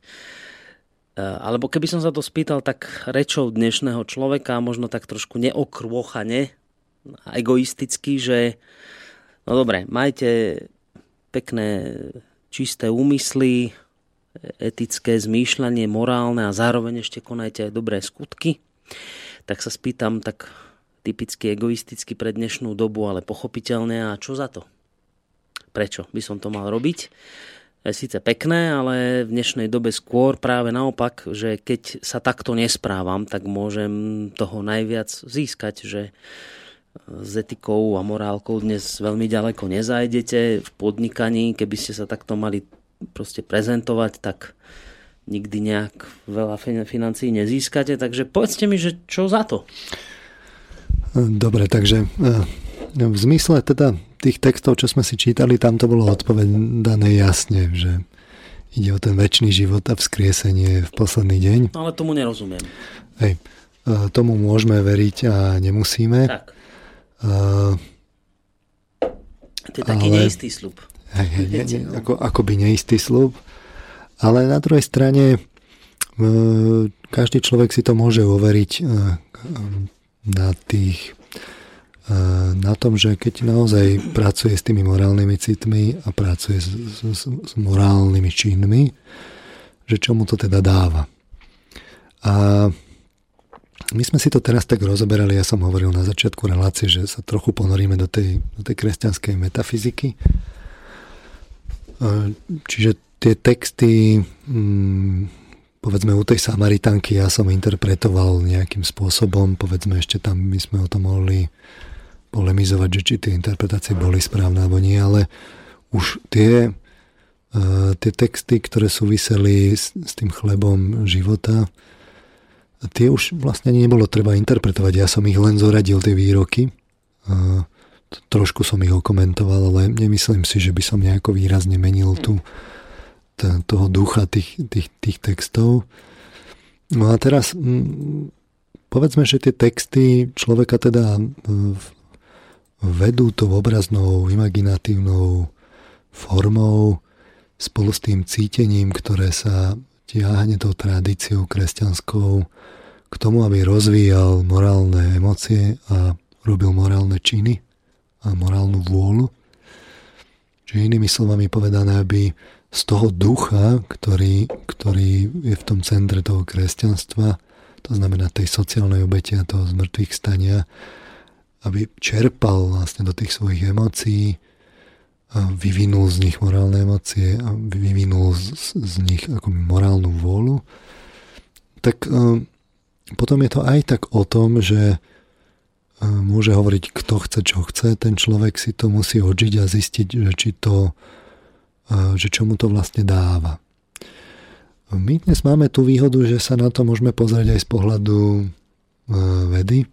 A tu sa už zase dostávame na pôdu vedy. Lebo tá otázka, asi si nie, z pohľadu vedy nezodpovedáme otázku, že či budeme vzkriesení v posledný deň, alebo nie, tam ešte vedecky nie sme. Ale na druhej strane môžeme si odpovedať na otázku, že či už po, počas života tie morálne emócie a morálna vôľa, skrátka, že či tá etika nejakým spôsobom má dopad na to, že by človek, povedzme, žil dlhšie. Či prináša nejaké benefity. Skrátka. Či je životne spokojnejší, mm-hmm. či má menej konfliktov vnútorných, čo zažíva na konci života, či sú to pocity prázdnoty a premrhania, alebo naopak plnosti života. A na toto už tá psychológia vie celkom dobre, by som odpove- povedal, odpovedať. Mm-hmm. Nie je to len o tom, že teda... Um, že my nevieme na to povedať nič. Práve, že na to vieme povedať a my sme si už o tom aj hovorili. Takže skúsme si povedať z toho pohľadu psychologického niečo, nejaké parciálne, niečo, čo by som z toho vyhmátol a skúsil k tomu, čo sme si tu hovorili, tento sviatočný deň povedať. Takže najskôr začneme teda ten súvis vôle so životom. My sme si hovorili celú reláciu o vôli. Hovorili sme si ešte aj o špeciálnych schopnostiach, tak skúsme si to zopakovať. V tej relácii o vôli sme si hovorili, že vôľa je samostatný, teda psychický proces, aby niektorí psychológovia nemali v tomto smere otázky. Odkazujem ich na, tú, na túto reláciu. Treba si ju predstavovať ako rezervoár, rezervoár energie, ktorý využívame pri iných psychických procesoch, hlavne teda pri sebaregulácii, a je zdieľaný medzi rôznymi oblastiami. Vnútornými, reguláciou emócií, kontrolou myslenia, sebaovládaním, ale aj vonkajšími, prekonávaním sám seba, fyzickej aktivite. Čiže ten rezervoár energie je využívaný ako spoločný pre všetky tieto oblasti. Tento rezervoár sa míňa, ale len postupne sa obnovuje pri tých našich psychických procesoch a činnostiach. Ten efekt vyčerpania je pomerne veľký. Je celý rad experimentov, ktorí, ktorí to dokumentujú. Sú experimenty, ktoré dokumentujú aj, že je možné vôľu trénovať. Opakovanou námahou sa to deje. Z pohľadu toho biblického by sme povedali prostredníctvom obete. Hej, to je dôležité. Čiže ak chceme trénovať vôľu, musíme sa seba zapreť, seba namáhať, obetovať niečo zo seba. Tým sa trénuje vôľa. Čiže už v tomto napríklad to kresťanstvo, že vedie človeka aj k obeti, vlastne e, trénuje u ľudí teda vôľu. Trénuje vôľu znamená doplňa rezervoár? E, rozšír, povedz, nazvime to tak, že rozširuje ten rezervoár. Mm-hmm. Ten, tá energia sa potom obnovuje rýchlejšie a je viacej. Mm. To ešte nič nehovorí o tom, že lebo to kresťanstvo má smerom k tej obeti nejakú špecifickú predstavu. Sú aj iné ne, nekresťanské spôsoby trénovania vôle. Ale povedzme, že toto tam je obsiahnuté. No a keď sa teda tá, tá vôľa e, trénuje, tak ona sa automatizuje a na budúce bude vyžadovať menšie množstvo energie na nejaký úkon. Vôľa úzko súvisí s telesným stavom, má súvisť samozrejme so zdravím, s únavou. Pracovať s vôľou vlastne znamená únavovať sa. Únava tiež oslabuje vôľový rezervoár. Čiže Keď, keď pracujeme s vôľou, sme unavení a naopak, keď sme unavení, tak máme menej vôle. E, vôľa dokonca významne môže meniť telesné funkcie a tam sa dostávame k tomu príkladu, ktorý sme si spomínali, holandského e, extrémneho športovca Wima Hofa, ktorý má svoju meditačnú metódu. Pri nej e, pri nej vlastne používa vôľu a sústredenie a má výnimočnú termoreguláciu. Bol plne ponorený do ľadu, vydržal v tom ľade stodvanásť minút. Vyššie hodiny mal nezmenenú vnútornú teplotu. Robili sa s ním aj experimenty, trošku si ich pripomeňme. V jednom experimente bol Wim Hof osemdesiat minút, teda ponorený v ľade. Skúmali sa ukazovatele telesnej teploty. U bežného človeka po niekoľkých minútach nastane prudké zníženie vnútornej telesnej teploty a automatické reakcie ako triažka, zúženie ciev a podobne. U neho sa ukázalo, že aj keď vonkajšia telesná teplota sa znížila na päť až šesť stupňov, vnútorná ostala rovnaká a až po hodine času sa začala znižovať. Tlak krvi a tep srdca sa zvýšili až po hodine, normálne sa zvýšia do pár minút. Z hľadiska energie ľudského tela by toto mal dokázať každý. V našom tele je dost, do, dostatok zásob proteínov a tukov a podobne, aby nás do, dokázali takto zahriať. Problém ale je, že sa riadia automatickými vzorcami. Nie sme schopní zmeniť vlastnú termoreguláciu, aby sme dokázali túto energiu využiť koncentrovanejšie. Robil sa experimentom u Wima Hof, robil sa experiment u Wima Hofa s kontrolou autonómneho nervového systému. To bol experiment Pickersa s, s kolektívom z dvetisíc jedenásť. Pri ňom e, Wimovi Hofovi podali endotoxín, ktorý, sa bežne, ktorý bežne vyvoláva silnú autonómnu imunitnú reakciu, ktorá je analogická alergii. Merali jeho imunitnú odpoveď a zistili, že bola významne slabšia ako u bežnej populácie a jeho hladina kortizolu vyššia. Zdá sa, že vnútornou aktivitou si nabudil aktiváciu sympatického nervového systému, ktorá stlmila automatickú imunitnú odpoveď. Je z tých výskumov vôle otázka, že kde sú vlastne hranice tej vôle. Mm. E, tá bežná konzumná civilizácia ide skôr opačným smerom, nevedie k rozvoju vôle. E, ale rozhodne sú príklady, ktoré dokumentujú, že tá vôľa môže ísť veľmi ďaleko v tých, tých telesných funkciách. Čiže inými slovami povedané, vôľa súvisí s tým telesným a až to tak vyzerá, ako keby my sme z toho telesného čerpali ten rezervoár a to vnútornou aktivitou si ako keby brali z toho, z toho telesného, kde tam je nejaký rezervoár energie uložený v proteínoch a v tých látkach, ktoré tam sú. A my ho tak ako keby získavame pod svoju kontrolu a dokážeme s tým telom robiť neuveriteľné veci. E, rozhodne na to sú vlastne akože takéto príklady, len nevieme, kde sú tie hranice. No a teraz ale je tu otázka toho, toto, toto, toto, toto súvisí s vôľou. To je vôľa, to ešte nehovorí o tom zmysle.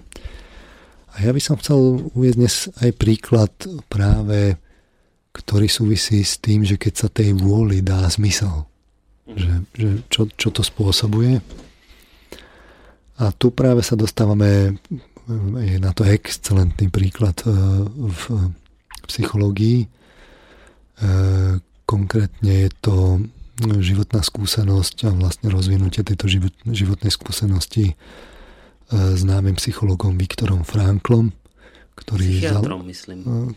Psychologom a psychiatrom, ktorý založil logoterapiu. Mm.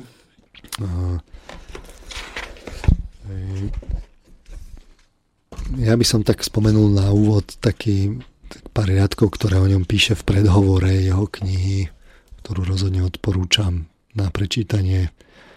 Volá sa Hľadanie zmyslu života. V predhovore o ňom píše pár riadkov ďalší známy psychológ Gordon Allport. Allport ten píše: Spisovateľ a psychiatr doktor Frankl niekedy kladie svojim pacientom, ktorí znášajú mnohé väčšie či menšie útrapy, túto otázku. Prečo nespáchate samovraždu? V ich odpovediach môže často nájsť kľúč na ich liečbu. V živote jedného človeka to je láska k deťom, ktorej sa drží. V živote ďalšieho je to talent, ktorý treba využiť. Tretí človek má možno len pretrvávajúce spomienky, ktoré treba uchovať. Splietanie týchto jemných vlákien rozvráteného života do pevného reťazca zmysluplnosti a zodpovednosti je cieľom a úlohou logoterapie, ktorú doktor Frankl vytvoril ako vlastnú odnož modernej existenciálnej psychoanalýzy. V tejto knihe doktor Frankl opisuje zážitky, ktoré ho viedli k objaveniu logoterapie.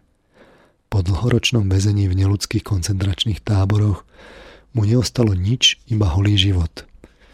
Jeho otec, matka, brat aj žena zomreli v koncentračnom tábore alebo v plynovej komore, takže okrem sestry mu v tábore zahynula celá jeho rodina. Vzali mu všetko, čo mal, zničili všetky hodnoty, hodnoty ktoré ctil, trpel hladom, zimou a brutálnym zaobchádzaním, pričom každú chvíľu očakával smrť. Ako v takejto situácii dokázal nájsť zmysel života?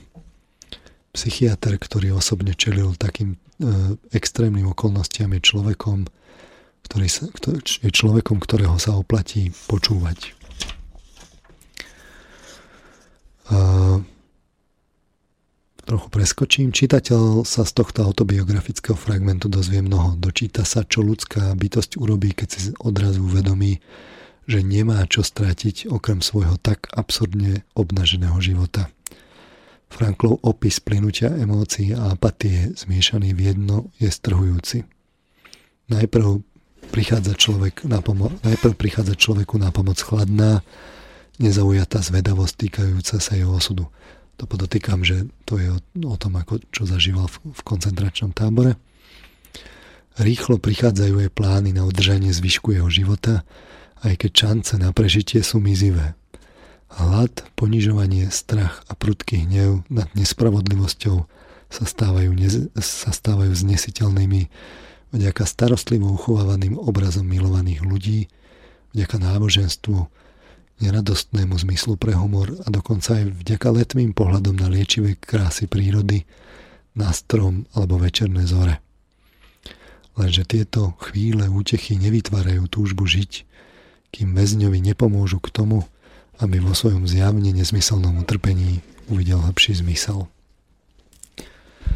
No a teraz e, si skúsme povedať, čo vlastne ďalej potom hovorí lo, e, o logoterapii v, v takom extrakte priamo v knihe Viktor Frankl. A tam totiž to sa ukazuje ten, ten, ten zmysel. On to nazýva, že vôľa k zmyslu. Hovorí: v nacistických koncentračných táboroch som mohol jasne vidieť, že najväčšiu šancu prežiť mal ten, kto vedel, že na ňo čaká úloha, ktorú mal vyplniť. K rovnakému záveru dospeli aj iní autori kníh o koncentračných táboroch a tiež psychiatrické pozorovania táborov vojnových zajacov v Japonsku, Severnej Koreji a Severnom Vietname. Aby som povedal pravdu, hľadanie zmyslu môže v človeku vyvolať skôr vnútorné napätie, než, vnútornej, než pocit vnútornej harmónie. Na druhej strane je však takéto napätie nevyhnutným predpokladom duševného zdravia. Dovolujem si povedať, že na tomto svete nie je nič, čo by tak účinne pomohlo človeku prežiť aj v tých najhorších podmienkach, ako vedomie, že jeho život má zmysel.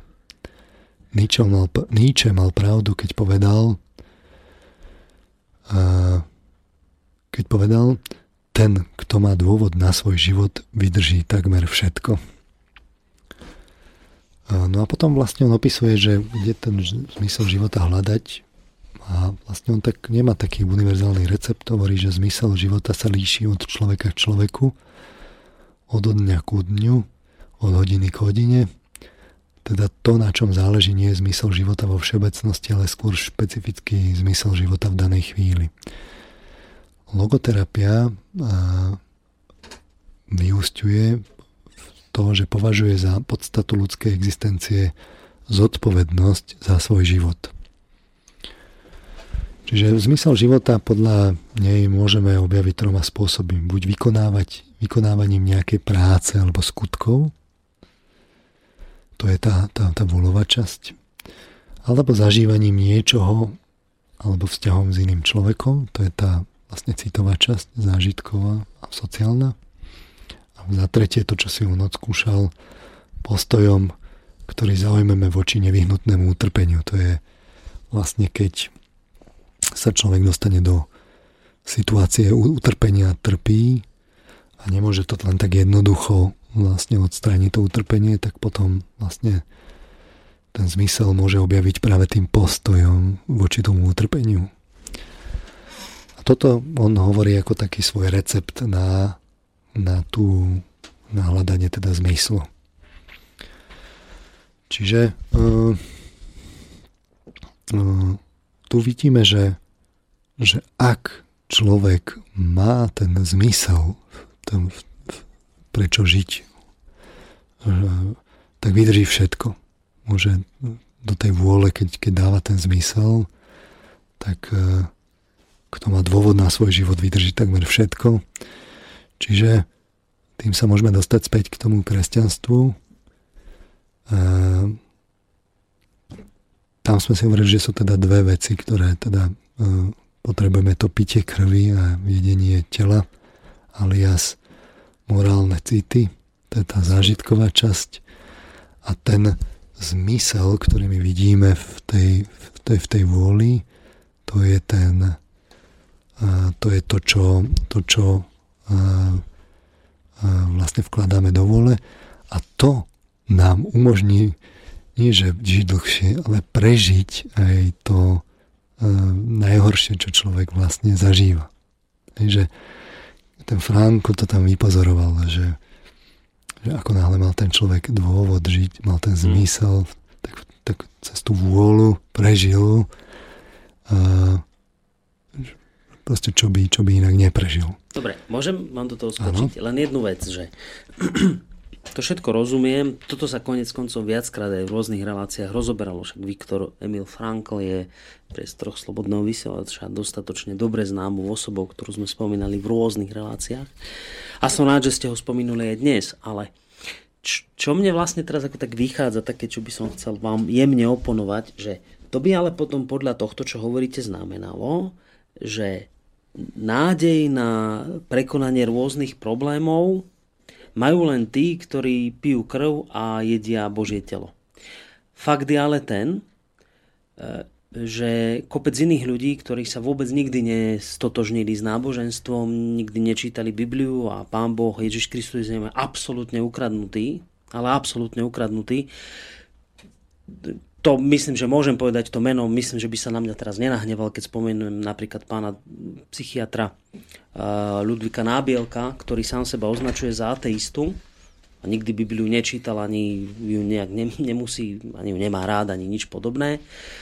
On ten osobný zmysel našiel v niečom úplne inom, teda pre svoje prežívanie, prežitie aj ťažkých situácií nepotrebuje vôbec náboženstvo.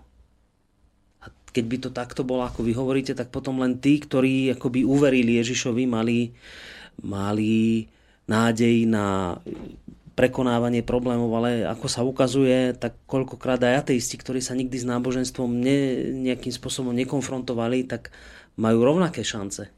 Ako je to možné?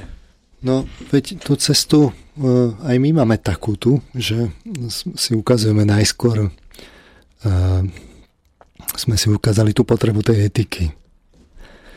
A to úplne bez náboženstva. Mm-hmm.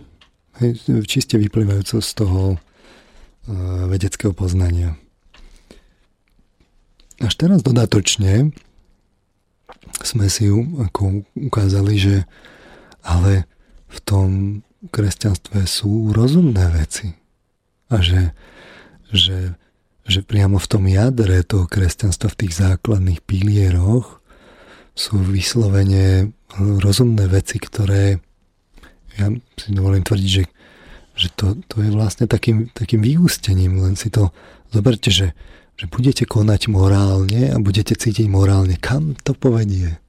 No, malo by to povedz evidentne povedie to k takému pozitívnemu záveru. K takému, ja tvrdím, že to povedie až k tomu, k tomu aktu, ktorý vlastne je v tom kresťanstve u toho Ježiša, že k neosobnej, teda k nadosobnej obeti nezavinenej voči celému ľudstvu. To je ten, ten, ten, ten čin, to sociálne prežívanie, ktoré k nemu viedlo. Že len to umocňujte, to, že zabudnite na kresťanstvo teraz a naozaj akoby pracujte s tou morálkou, s morálnou vôľou, s morálnym citom a teraz hľadajte, že čo je, ten, čo je tým zmyslom a umocňujte to, že čo by bolo tak akože najviac morálne a zistíte, že doputujete presne tam, kde to kresťanstvo doputovalo a kde z toho urobilo základ, základ náboženstva. A teraz uh, uh, ja, ja chcem tvrdiť, že, že vy nemusíte o, o kresťanstve nič vedieť, ale keď uh, robíte tie morálne veci v činoch a, a morálne cítite, tak ja tvrdím, že ste vlastne v zmysle tohto kresťan. A nepotrebujete k tomu vedieť to kresťanstvo. Tak ako kedysi bola taká bola aj taká filozofická dišputa, že vlastne či bol Aristoteles vlastne už kresťan pred kresťanstvom a nejako tak mal také tie tie, tie, tie črty, že, že, že vlastne sa tak akože ukazovalo, že vlastne aj hej. A to neznamená, že, že vy pijete krv a jete telo a, a na to musíte vedieť, na to musíte vedieť A celý ten priebeh za tým. Celý ten priebeh za tým a explicitne poznať to, to kresťanstvo. Mm-hmm. Veď tam sa tiež hovorí, že, že budú poučení od Boha a prídu. To sa, to sa, to sa nemyslí, že všetci hneď dôjdu.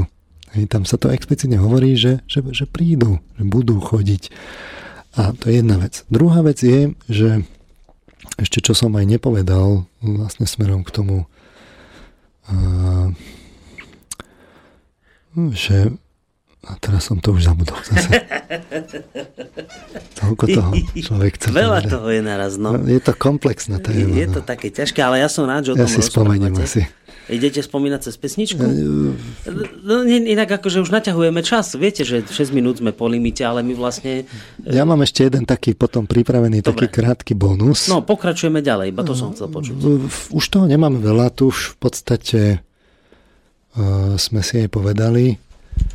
Uh, takže pustíme si asi skladbu a potom máme ešte taký krátky bonus a nie, niečo si môžeme ešte pustíme, ja len, ja len týmto všetkým som sa vlastne chcel zastať tých, ktorí sami seba označujú za neveriacich, respektíve ateistov, a ktorí zo strany rôznych náboženských elít si vysluhujú kritiku za to, že teda nechodia do kostolov, neveria tak, ako by sa malo, neuznávajú autority, ktorým teda oni tvrdia, že povolával Ježiš už vo svojom učení.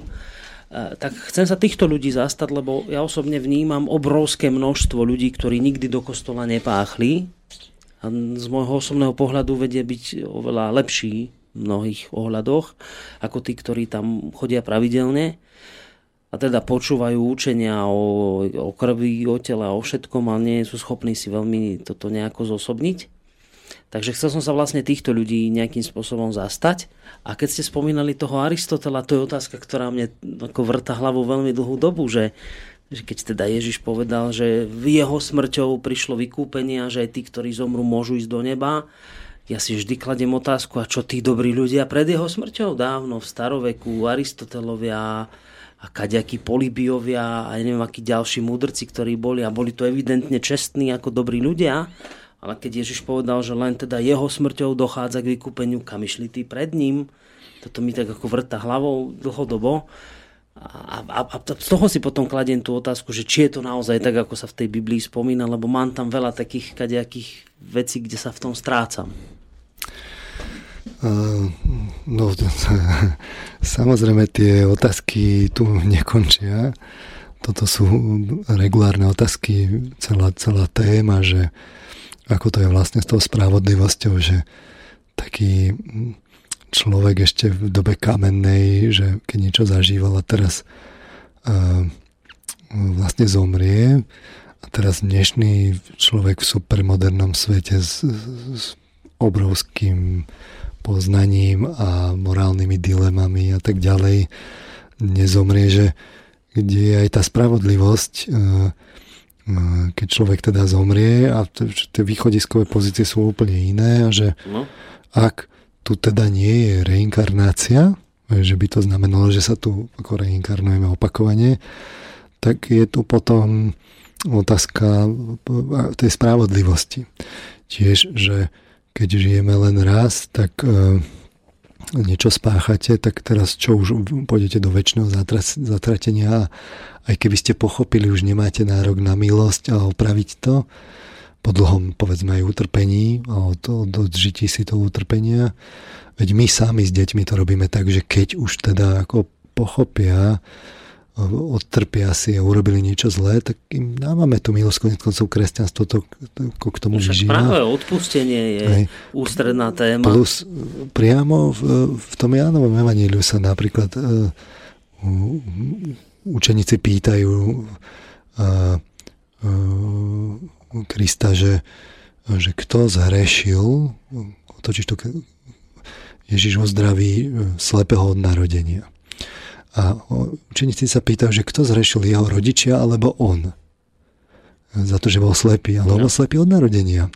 Tak ako mohol zhrešiť pred narodením on, alebo teda za to, že jeho rodičia zhrešili, tak on úplne akože sa narodil slepý za to, že jeho, a on ani k tomu nemohol nejako prispieť, že tam sú netriviálne otázky ohľadom tejto spravodlivosti. Alebo teda v Ježišovom vyjadrení, už som tu bol, ale ste ma nepoznali, to je tiež v jednom verši.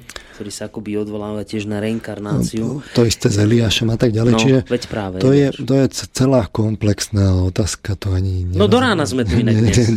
Do piatej. Teraz. Zhruba do piatej vysielame. Takže to, to niekedy, inokedy. A, a to, to by som asi ťažko išiel na to zo psychologického poznania, aj keď si viem predstaviť nejaké veci, ale rozhodne by to nebol mainstream. Takže dajme si skladbu. Ideme, potom... ideme, ideme na skladbu a po nej čo? Bude nejaký bonus? Potom si dáme ešte taký bonus, aby sme videli, že ako, ako sa pracuje, ako, ako, ako vlastne ten Ján pracuje s tým textom v tom evanjeliu. Tak, dobre, takže skladbička.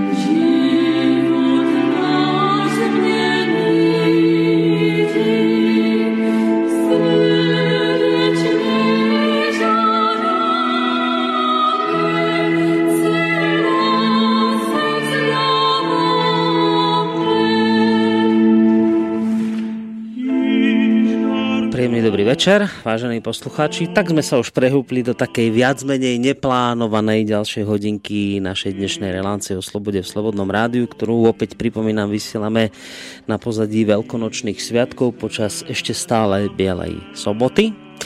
A ja som v úvode spomínal, že nám môžete písať maily na studio zavináč slobodný vysielač bodka es ká, tak poďme sa na ne pozrieť, čo sa nám tu za ten čas urodilo. Prvý od Petra. To som inak chcel tento, túto otázku dať aj vám v úvode relácie, ale nebol na ňu čas, tak som veľmi, veľmi rád, ale naozaj úprimne veľmi rád, že sa to pýta Peter. Zdravím do štúdia. Ak zvýši čas, chcel by som sa spýtať pána Marmana, čo hovorí na to, že pápež umýval nohy migrantom na Veľkú noc. Vďaka. Ja len dodám, urobil to počas e, zeleného štvrtka, teda urobil to predvčerom, umýl nohy migrantom a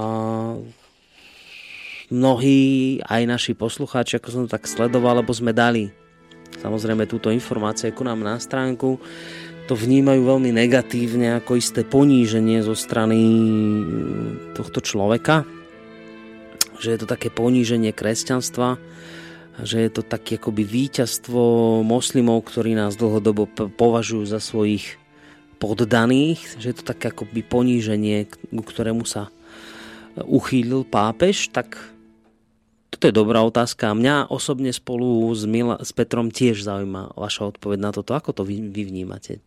To gesto, ktoré urobil pápež smerom k migrantom. No. Ja viem, že je to taký hrozný schod ja, do inej témy, ale... Ja, no. No ale sme tu do rána, tak máme čas. Jednak skok do inej témy, ale druhá vec je, že uh, ja by som sa naozaj rád držal tej, tej, toho vedeckého smeru, a to, že som akoby išiel smerom k tomu kresťanstvu, tak to je, takto som si nejako predstavoval akoby to uchopenie tej kresťanskej tradície. Čiže keď zrekapitulujem tú dnešnú reláciu, to, čo som hovoril v úvode, že že teda tu máme tu tie cyrilometodské a štúrovské tie tradície a že teda náčrieme do tej metafyziky hlbšie. A, že my teda ne, nehľadáme v tom kresťanstve to potvrdenie nášho teda vedeckého smerovania, ale že my práve ideme z opačnej strany, že z vedeckého smerovania k tomu kresťanstvu, a tomu sa venujeme hlbšie, lebo je základom toho nášho kultúrneho kontextu a tradície. A tam by som chcel zostať teraz. Uh, nie, je, nie je mojou ambíciou teraz posudzovať to na, náboženskú tradíciu už v tých konkrétnych cirkevných uh, rituáloch. Ja som si zobral ten text, ktorý je um, po, napísaný v evanjeliách. Zvlášť som si zobral teda to, to Jánov evanjelium, ktoré sa mne osobne javí ako jeden z najhlbších textov, ktorý tu vôbec máme, ak nie najhlbší. A napriek tomu, že je písaný teda jazykom dvetisíc rokov starým. A s tým som ja pracoval. Teraz hodnotiť, že či pápež umýva nohy a migrantom, ja by som to skôr možno ani neodpovedal, ja by som skôr prečítal, že, že čo, čo, čo, píše, čo píše Jánovo evanjelium samotné o tom umývaní nôh, lebo to je súčasťou nejakého takého rituálu a je to popísané priamo v evanjeliu. Čiže v trinástej kapitole Jánovho evanjelia sa o tom hovorí. Bolo pred sviatkami Veľkej noci, keďže Ježiš vedel, že prišla jeho hodina, aby odišiel z tohto sveta k Otcovi, a keďže miloval svojich, ktorí boli na svete, preukázal im dokonalú lásku. Pri večeri, po tom, čo diabol vnúkol do srdca Judášovi, synovi Šimona Iškariotského, myšlienku o tom, aby ho zradil, Ježiš, vedomý si toho, že Otec mu dal všetko do rúk a že od Boha vyšiel a k Bohu odchádza, vstal od večere, odložil si vrchný odev, vzal zásteru a opásal sa. Potom nalial do umývadla vody a začal umývať učeníkom nohy a utierať ich zásterou, ktorou bol opásaný. Teraz prichádza tá zaujímavá pasáž, ktorá, by sa, ktorá sa podľa mňa k tomu vzťahuje. Tak prišiel k Šimonovi Petrovi. Ten mu povedal: Pane, ty mi umývaš nohy? Ježiš mu odpovedal: Čo ja robím, to ty teraz nechápeš, ale neskôr pochopíš. Peter mu riekol: Nikdy mi nebudeš umývať nohy. Ježiš mu odvetil: Ak ťa neumýjem, neumýjem, nemáš so mnou podiel. Šimon Peter mu povedal: Pane, teda nie len moje nohy, ale aj ruku, ruky a hlavu. No a teraz je tá dôležitá vec. Ježiš mu odvetil: ten, kto sa okúpal, nepotrebuje sa už umývať, iba ak nohy, inak je celý čistý. Aj vy ste čistí, ale nie všetci.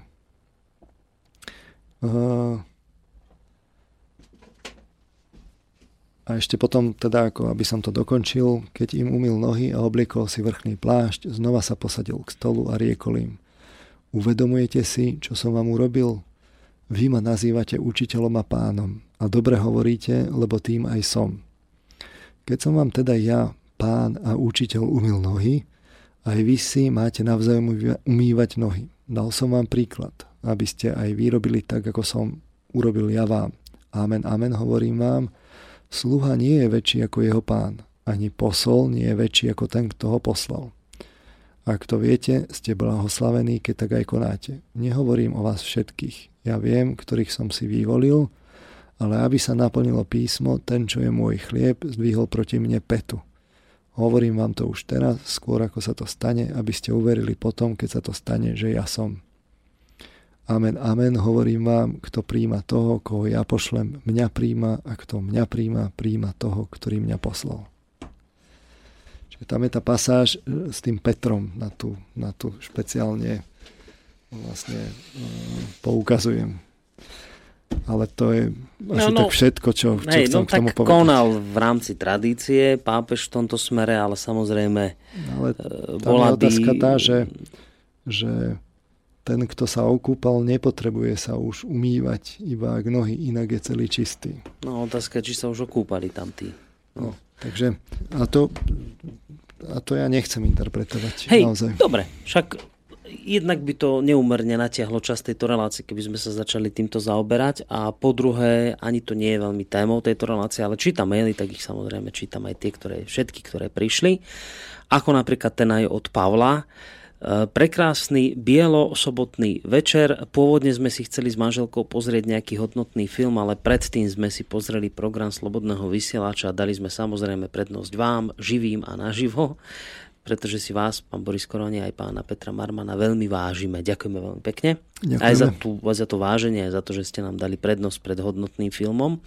To, na čo by som sa chcel dnes ja osobne za seba, váženého pána Marmana, opýtať, to sa žiaľ nedá vtesnať do jednoduchej otázky. Keďže žijeme dnes tu a teraz a nežili sme v tej dobe, teda tam a vtedy, je ťažké veriť tomu, že všetko bolo presne tak, ako to niekto viacnásobne preložil, či napísal do knihy, či viacerých kníh. Napriek tomu sa pýtam. Prinieslo nám Slovanom, alias pohanom, kresťanstvo niečo dobré, alebo paradoxne práve naopak pozmenilo a vzalo nám reč, a teda aj myslenie, ktoré sme predtým ako Slovania mali pomerne zložité, napríklad slovanské znaky, slovanské písmo a reč doslova prenášali aj zložité holografické obrazy či doslova energiu. Prečo boli všetky knižnice so slovanskými knihami vypálené? Ako to prosím vníma vážený pán Marman? Vďaka za prípadnú odpoveď. No, pekná otázka. Dalo by sa na ňu dlho. A priamo sa dotýka tých, toho Cyrila a Metoda. Metod bol mučený a vo väzení. My vôbec ako týchto našich dejateľov radi uvrhujeme do väzenia, alebo ich zradíme tak, aby ich cudzí dali do väzenia a prípadne mučili. Na druhej strane Cyril vlastne vybojoval vybojoval to, že vlastne staroslovenčina mohla byť vlastne štvrtým liturgickým jazykom, čo je nesmierne, nesmierne dôležité a ďaleko siahle. Niekde som čítal, že tuším až do devätnásteho alebo dokonca do dvadsiateho storočia vlastne neboli oficiálne iné jazyky, len naozaj tá aramejčina, latinčina, gréčtina a vlastne staroslovenčina prijaté, ale to môžem sa mýliť. Samozrejme prebiehal tam mocenský boj, to vidno už na tých našich pohnutých dejinách. Už vlastne ten Cyril prichádza po, po, po schizme, alebo tesne pred schizmou, kde sa to už lámalo. Tá, tá schizma vlastne prišla tesne po jeho smrti. Ale prišiel z toho, z toho byzantského kontextu a tie, u nás sa ako keby v takom najvzdialenejšom severozápadnom kúte vlastne to, tá, tá, tá byzantská tradícia dostala a hneď bola vlastne akoby pohltená pohltená tou, tou franskou školou. Tam prebiehal boj o moc. Bola to proste aj, aj hrubá politika, že je vidno na tých, na tých, práve v tom období, že tam nešlo o, o nejakú etiku alebo len etiku, že tam boli ťažké machinácie, ťažké uh, politikárčenie. No a podobne aj to, to šírenie kresťanstva bol častokrát mocenský nástroj. Takí Balti by o tom vedeli rozprávať, ktorí boli pokresťančení tak, ako boli. Veľa škôd sa napáchalo. Aj keď samozrejme tí kresťanskí misionári, oni sa snažili uchopiť tú miestnu tradíciu a de facto ju len prerozprávať ako keby v tom kresťans- tej kresťanskej terminológii. Práve na tých slovanských na tých na tej slovanskej mytológii a tej, tej takej religiozite, dnes by sme povedali, že pohanskej, to napáchalo škody. Podľa mňa sa to dalo oveľa harmonickejšie prebrať. E, treba to pripísať aj návrub toho, že to kresťanstvo, ono má taký ekumenický ako keby rozmer, chce tie ostatné náboženstva tak do seba prijať. Ale na druhej strane, hlavne zo začiatku, keď bolo Keď bolo, keď bolo šírené a podávané, tak vlastne bolo podávané tak trochu úzkoprso a vlastne bojovalo ako keby jedno z viacerých tých náboženstiev a potom to bol boj kto z koho, ktoré mm. náboženstvo proti ktorému. Vidno tam celú tú, tú plejadu tých ľudských cností a nerestí v tej histórii toho šírenia toho kresťanstva. No ja by som k tomu podal len jednu vec, lebo, lebo rozumiem presne asi kam touto otázkou povedal, Pavol mieril. My sme tu mali v minulosti množstvo relácií, do ktorých bola relácia Rodná cesta, kde chodil Žiarislav, teda ako človek, ktorý sa v týchto reláciách veľmi často vracal k nášmu pôvodnému duchovnu, ktorý, ktoré by sme dnes mohli označiť ako animizmus, teda duchovno k rôznym prírodným živlom, ktoré sa viazalo. No a viackrát spomínal aj on ako Cyrila a Metoda, toho, ktorí vlastne vykorenili to naše pôvodné náboženstvo. Viackrát spomínal v reláciách ako veľkú krivdu, čo sa diala napríklad, kde slovanské svetoháje boli vypálené a na ich miestach boli postavené kresťanské kostoly, ako boli do otroctva predávané celé dediny, ktoré sa odmietali vzdať pohanstva a prijať teda vieru Ježiša Krista. A takto by sme mohli pokračovať ďalej. Ale ak ste teda Žiarislava počúvali naozaj pozorne, tak on sa nikdy v tých reláciách nevyjadroval negatívne smerom k Ježišovi Kristovi a k jeho učeniu. Ak sa teda vyjadroval negatívne, tak len k, k cirkvi ako tej, ktorá si teda nejakým svojím spôsobom po svojom často vyložila Ježišovo učenie a veľmi prazvláštne ho aplikovala v minulosti. Takže, ale my sa tu teraz bavíme nie o cirkvi, ale, ale o Ježišovom učení, takže myslím, že keby tu sedel aj, aj, aj Žiarislav, tak e, myslím, že proti tomu, o čom sa teraz rozprávalo, by veľa nemal. Ak sa budeme baviť o cirkvi, samozrejme, to je úplne iná otázka. Ja by som k tomu ešte dodal, že opakujem, že my už dnes musíme mať nielen náboženstvo, ale musíme vedieť aj prečo ho máme tak, ako ho máme a nie inak. A s tým sa na radu opäť dostáva tá otázka tých prirodzených tradícií a náboženstiev, ktoré tu boli predtým. Oni nejako tak obžívajú, ako je tá mm. spirituálna kríza, tak samozrejme to, to kresťanské náboženstvo sa oslabilo.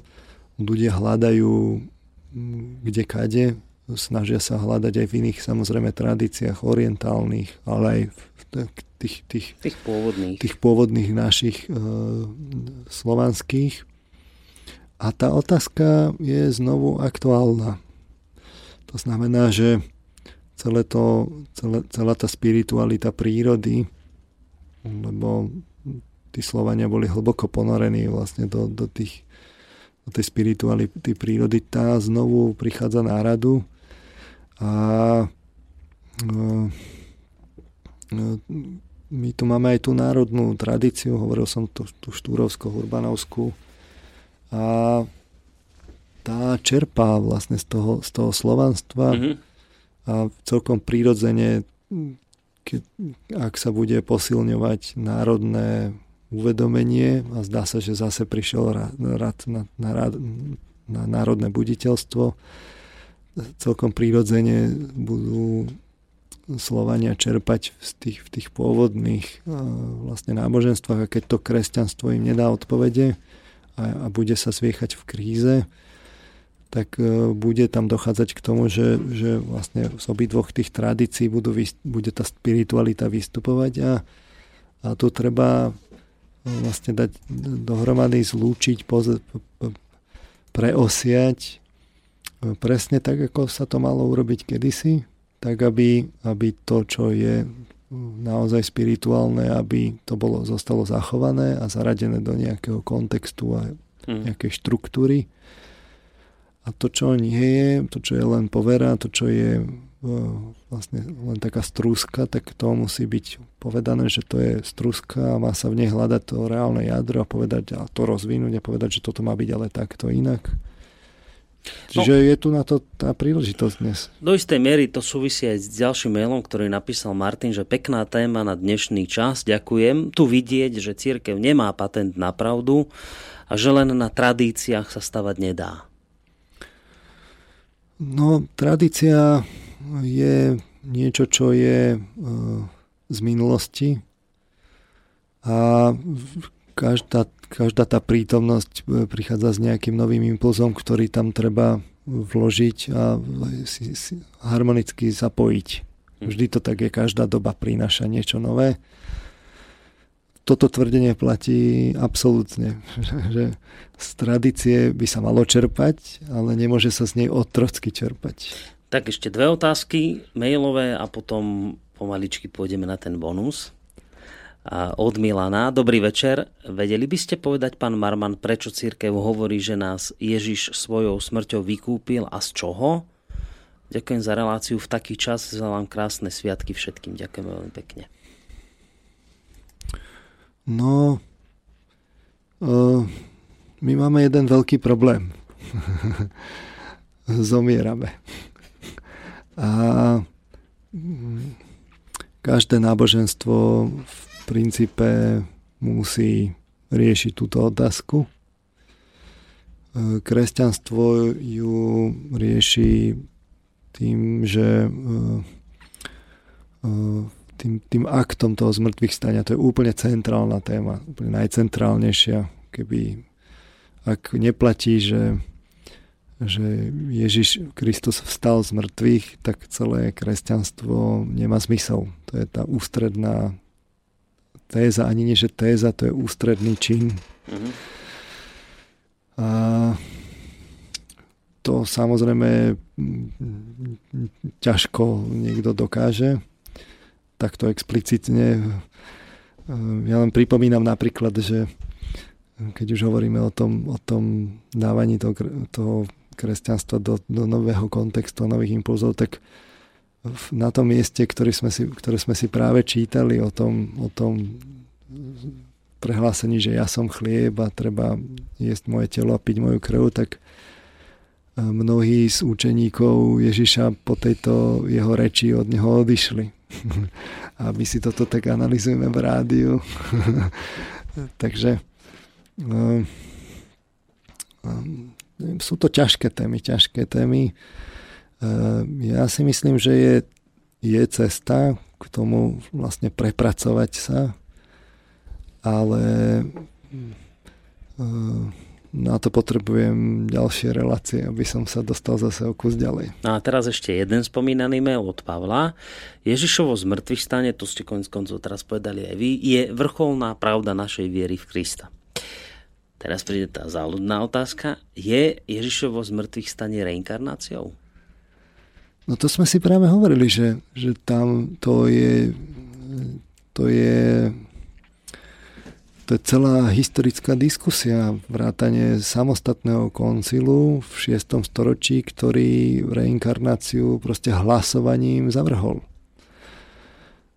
Ja som spomínal iný koncil, ktorý pre zmenu v deviatom storočí skonštatoval, že duch nie je. Pričom ale v, nedajú sa v tých evanielí vyškrtať všetky tie zmienky, ne, ne, ne, nepriame zmienky tam jednoducho sú. A tá reinkarnácia by mnohé, mnohé riešila a vysvetľovala celkom úplne prirodzeným spôsobom. Mm. No ale keď ja koncil, si osobne myslím, mm. že, že to nie je také isté, že by to bola nekresťanská ako téma. Osobne keď sa pozrieme do tej histórie pred ten koncil, tak boli tradície, ktoré naznačovali tú reinkarnáciu. Vtelenie duše dieťaťa napríklad. Je ťažké, ťažké, ak koncil rozhodol hlasovaním v šiestom storočí, proste revidovať to, to rozhodnutie. Ale to, že sa cirkev môže mýliť, tak to už myslím, že bolo v, v histórii vidno viackrát. Pod vplyvom Orientu tá, tá téma tej reinkarnácie sem do tej Európy prichádza, proste my sa globalizujeme. A už to nie je tak, ako kedysi, že tá cirkev má akoby monopol na, na názor ľudí a, a iné vlastne tu ani nie sú. Ehm, to vysvetlenie toho, toho kresťanstva, tak ako som hovoril, že bude musieť zaujať ten postoj vlastne k tým pôvodným náboženstvám, urobiť nejakú synergiu, bude musieť zaujať nejakú sebareflexiu aj smerom k reinkarnácii a ten problém de facto znovu otvoriť a vyriešiť, alebo uh, ale skrátka akože podložiť ho nejakými, nejakými argumentami, lebo to, že koncil tak rozhodol hlasovaním dotýkam no. a tesným, uh-huh. to dnešný človek už ťažko príjma. No veď práve. Ja si z tohto dôvodu som napríklad a nehambím sa za to veľkým odporcom koncilov. Mne sa to smrti rovná, ježí sa na mne úplne všetko, keď počujem, že koncil rozhodol, odhlasoval, inými slovami ľudia povedali. Ľudia rozhodli a povedali, ako to teda je. Pre mňa je toto niečo, niečo neuchopiteľné, nepochopiteľné. A... Opäť ľahko je kritizovať, ale... Aj ten centralistický model, aj ten, ten federatívny má akoby svoje výhody a nevýhody. Ten federatívny je živší a koexistencia viacerých tých ako keby odnoží, tak môže ukázať tú živosť niektorá z nich a s nej sa ako keby rozvinie tá budúcnosť. Ale môžu sa ľahko pohádať, rozštiepiť, schizmy a tak ďalej. Čo má samozrejme ďaleko siahle následky na storočia a storočia ďalej. Ten centralistický model má v tomto smere výhodu, že udržiava jednotu a ale má nevýhodu v tom, že môže vlastne, ak sa pomýli, tak je to katastrofa. Lebo no, potom sa to vynocuje násilím a dlhé, dlhé obdobia sa uh, sa vlastne niečo, niečo zabetonuje, čo potom sa musí nejakým iným spôsobom vlastne obchádzať. Ale ešte aj k tomu koncilu, aby som doplnil, tiež to nie je také jednoduché, že tiež aj ten akcent uh, sa mení, že čo vy máte akoby čo vy máte z toho náboženstva vyhmátnuť ako to dôležité, čo sa, čo sa teraz ako keby rieši a v minulosti sa riešilo niečo iné. No to sa mení v čase. A e, nikdy sa nerieši všetko a rovnako dôležito. Vždy t- t- tá, tá prítomnosť príde a niečo si tak zoberie, vyhmatne a to sa potom rieši, nejako sa to vyrieši a potom sa ide k ne- nejakej inej téme. A týmto spôsobom sa akoby prehlbuje to náboženstvo. A jeden z podstatných motorov európskej civilizácie, z podstatných motorov európskej civilizácie bol ten, že Európania vlastne sa aktivizovali, lebo žili jeden život. Že nemali ten postoj, že, že tu teda akože to je tu nejaká sociálna nerovnosť, my tu máme kasty a to v ďalšom živote budeš v inej kaste a teraz si v tejto a vlastne to tak má byť. Taký ten akoby trošku fatalizmus, práve ten akcent, keď sa dá na jeden život, že sa akoby stiahne z toho, z toho vedomia, že tu teda není tá reinkarnácia, nie sú ďalšie životy, nepočíta sa s nimi, tak sa naopak akoby vyakcentuje ten ten dôraz na ten individuálny život, na to individuálne rozhodovanie, individuálnu slobodu v tomto konkrétnom živote má človek urobiť maximum a toto bol jeden z motorov tej európskej civilizácie, ktorá, ktorý katapultoval spolu s inými vecami tú Európu dopredu. Čiže Čiže to nie je zase také čierno-biele. Mm. Treba si uvedomiť Čiže vravíte, všetky. Inými slovami vravíte, že reinkarnácia by mohla byť istou výhovorkou pre niečo, taký, takým upokojením sa, že však bude ďalší no, život, v, tam to napravíme. Práve že... v tom oriente to vidno, práve v tom oriente to vidno, že keď sa to, keď sa to zase preženie, tak vlastne to výsledkom môže byť taký, taký, taký fatalizmus, že sa neusilujete, že to, že tak plynie a je dokonalá karma a e, každý si to odtrpí a spláca a tak ďalej a teraz pohodička a život plynie.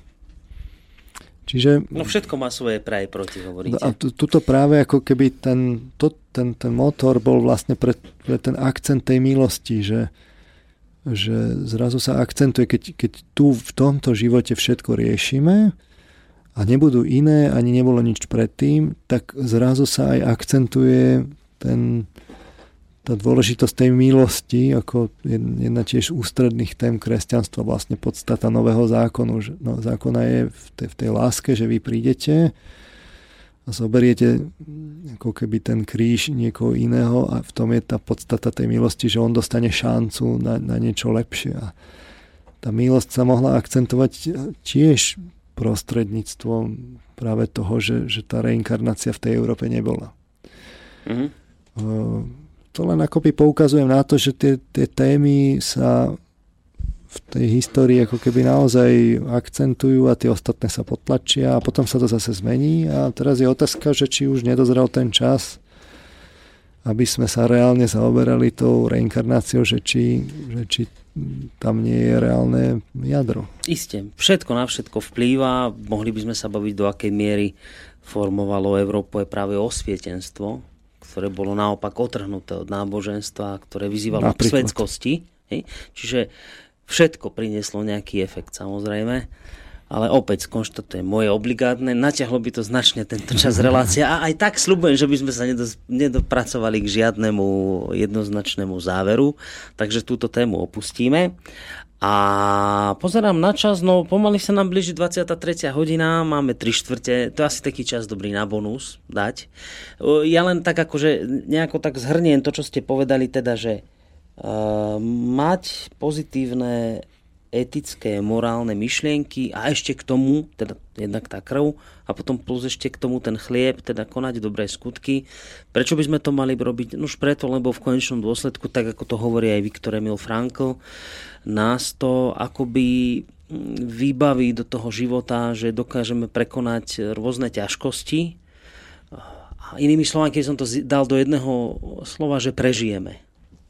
Takže toto je ten, ten bonus a, a to, či bude potom niečo ešte po smrti, čo sa spomína v Biblii, to v tejto chvíli dokázať nevieme, ale ten evidentný e, bonus, ktorý v tomto smere prichádza, ak teda žijete cnostne, či už teda vnútorne, myšlienkovo, ale zároveň aj navonok skutkami, že ten bonus, ktorý, ktorý by to malo priniesť a ktorého dôkazom by mal byť aj život Frankla, je, že, že prežijete. Ako v tomto svete ďaleko ďaleko plnohodnejší, plnohodnotnejší život, šťastnejší život a možno v čase, keď, ja neviem, ako on sa ocitol v koncentračnom tábore, kým všetci zomierali ako na bežiacom páse, on našiel zmysel života a prežil. Takže takto nejako som to pochopil, no, čo ste povedali. Hej, treba si naozaj uvedomiť, tak ako sme to hovorili o tých emóciách, že tej živej vode takto platí aj pre, tú, pre ten živý chlieb, morálne činy. Uh, ak ich uh, vložíte teda do sociálnych vzťahov, tak ľudia sú, budete pri nich spokojnejší vo výsledku. To pnutie samozrejme bude nejaké, ale hovoríme o tom, čo je na konci života. Budete mať väčšiu osobnú integritu, viac toho vydržíte, vidíte, Franko. Tie sociálne vzťahy, keď sú bohatšie, ľudia s partnermi žijú štatisticky dlhšie, menej chorôb, závislostí. Musia byť zabratí, alebo len tak, že partneri na kope spolu? No, dajme teraz bokom ako etiketu. Ide o to, čo, čo ľudia robia a prežívajú. V druhom ráde je potom teda to, že či je to nejako inštitucionalizované. Mm-hmm. Dobre, som si vydýchol. Keď, to, keď ich naviac vložíme toto do spoločnosti, tak tá spoločnosť sa pri nich mení a to bolo vidno na tej histórii toho kresťanstva. Ja tvrdím, že teda toto je ten liek na ten konzum, ktorý zúri naokolo a vlastne rozkladá vo veľkom spoločnosť.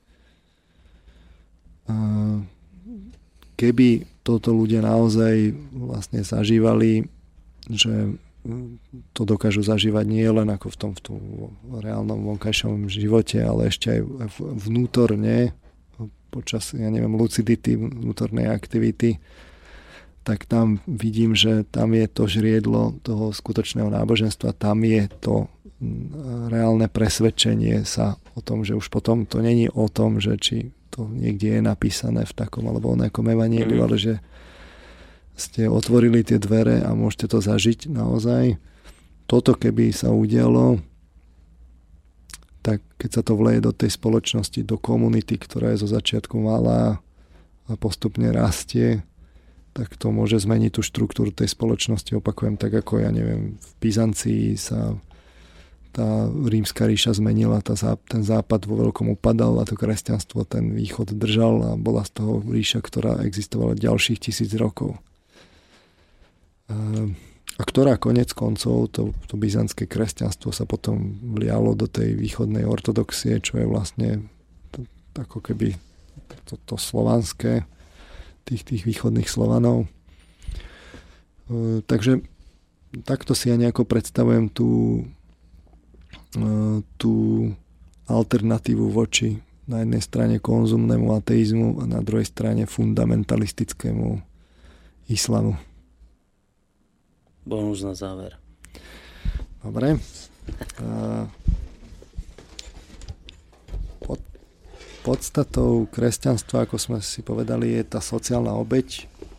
Inými slovami povedané, toto sa nazýva láska, ako stelesnenie tej najvyššej lásky. Stačí si položiť otázku, že, keď, že čo je teda tá najvyššia láska, že ako by ste to zrealizovali, že predstavte si, že chcete mať ako najvyššiu formu lásky, že ako to zrealizujete. Vy prídete nakoniec k niečomu takému, ako to, tomu, čo je v tom kresťanstve. Mm. A No a my si, my si uh, prečítajme ako o tej, o tej láske, aby sme si tak utvorili teda ten uh, uh,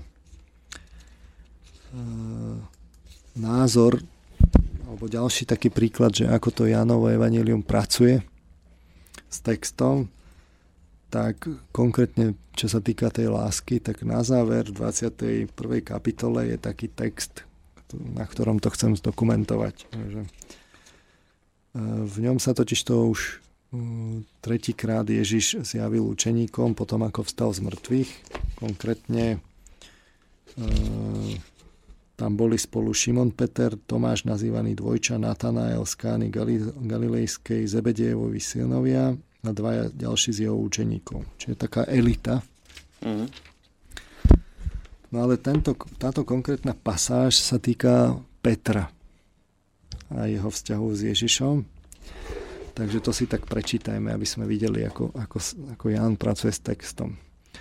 Keď sa najedli, opýtal sa Ježiš Šimona Petra. Šimon, syn Jánov, miluješ ma väčšmi ako títo? Odpovedal mu.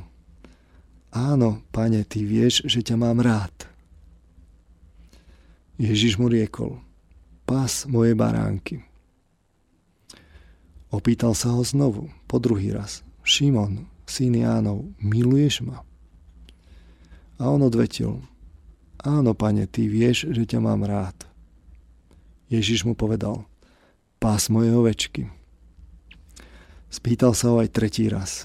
Šimon, syn Jánov, máš ma rád? Peter sa zarmútil, že sa ho tretí raz spýtal, máš ma rád? A odpovedal mu, pane, ty vieš všetko, ty dobre vieš, že ťa mám rád. Ježiš mu povedal, pás moje ovečky. Amen, amen, hovorím ti, kým si bol mladší, opasoval si sa sám a chodil, kde si chcel. Ale keď zostarneš, vystrieš ruky a iný ťa opáše a povedal, povedie, kam nechceš. To povedal, aby naznačil, akou smrťou oslávi Boha. Keď to povedal, vyzval ho, nasleduj ma. Opäť taký text, ktorý dnešnému človeku je taký ťažšie zrozumiteľný, keď dá sa. No, no dá.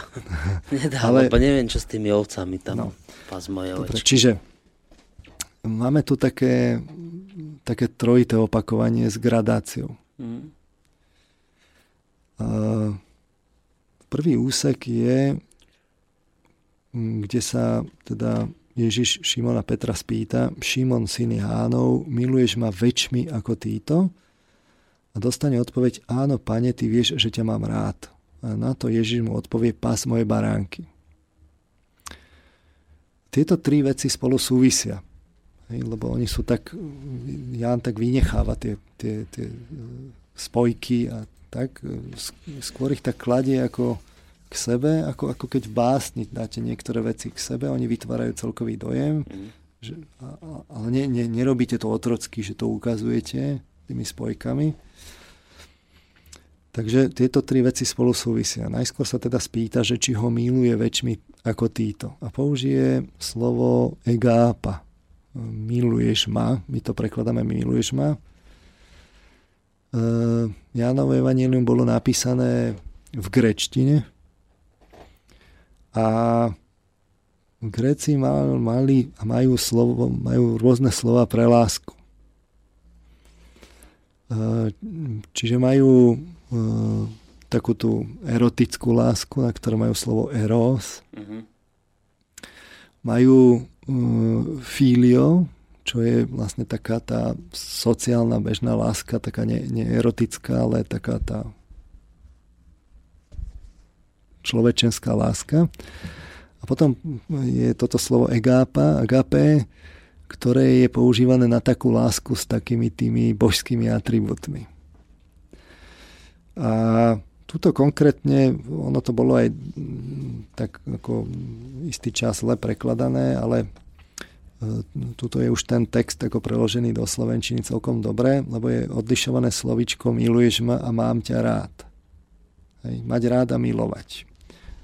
U nás my máme, že milovať, ľúbiť a mať rád, to sú také ako keby uh, také odstupňovanie, no ale nič menej uh, pá, Pán sa teda pýta Petra, či ma miluješ väčšmi ako títo, kde použije to slovičko egápa a je tam najviac to odstupňovanie, že väčšmi ako títo, tam je tá elita. Čiže je tam Natanael, Zebedejovi synovia, je tam aj učeník, ktorého Pán miloval. A, a, takže elita. A na to sa pýta, či miluješ väčšmi ako títo.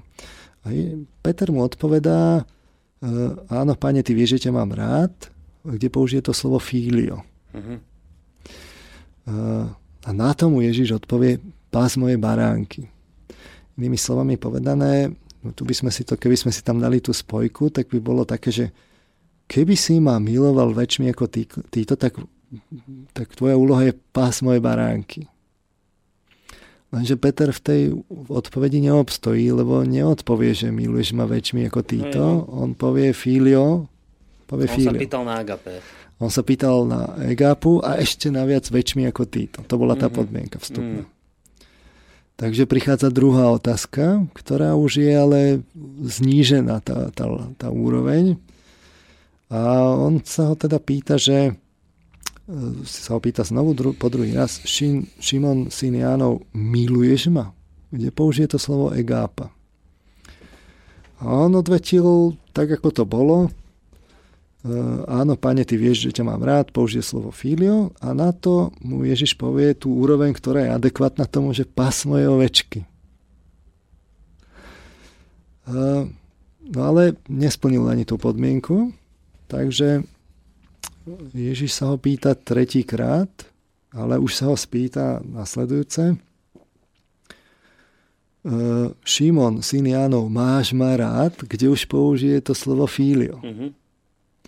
A vtedy sa ten Peter zarmúti, že sa ho spýtal, máš ma rád s tým filio, lebo vie, že vlastne je to tak, ako to je a odpovie mu, že pane, ty vieš všetko, ty dobre vieš, že ťa mám rád, že som na tej úrovni, že ťa mám rád ako filio.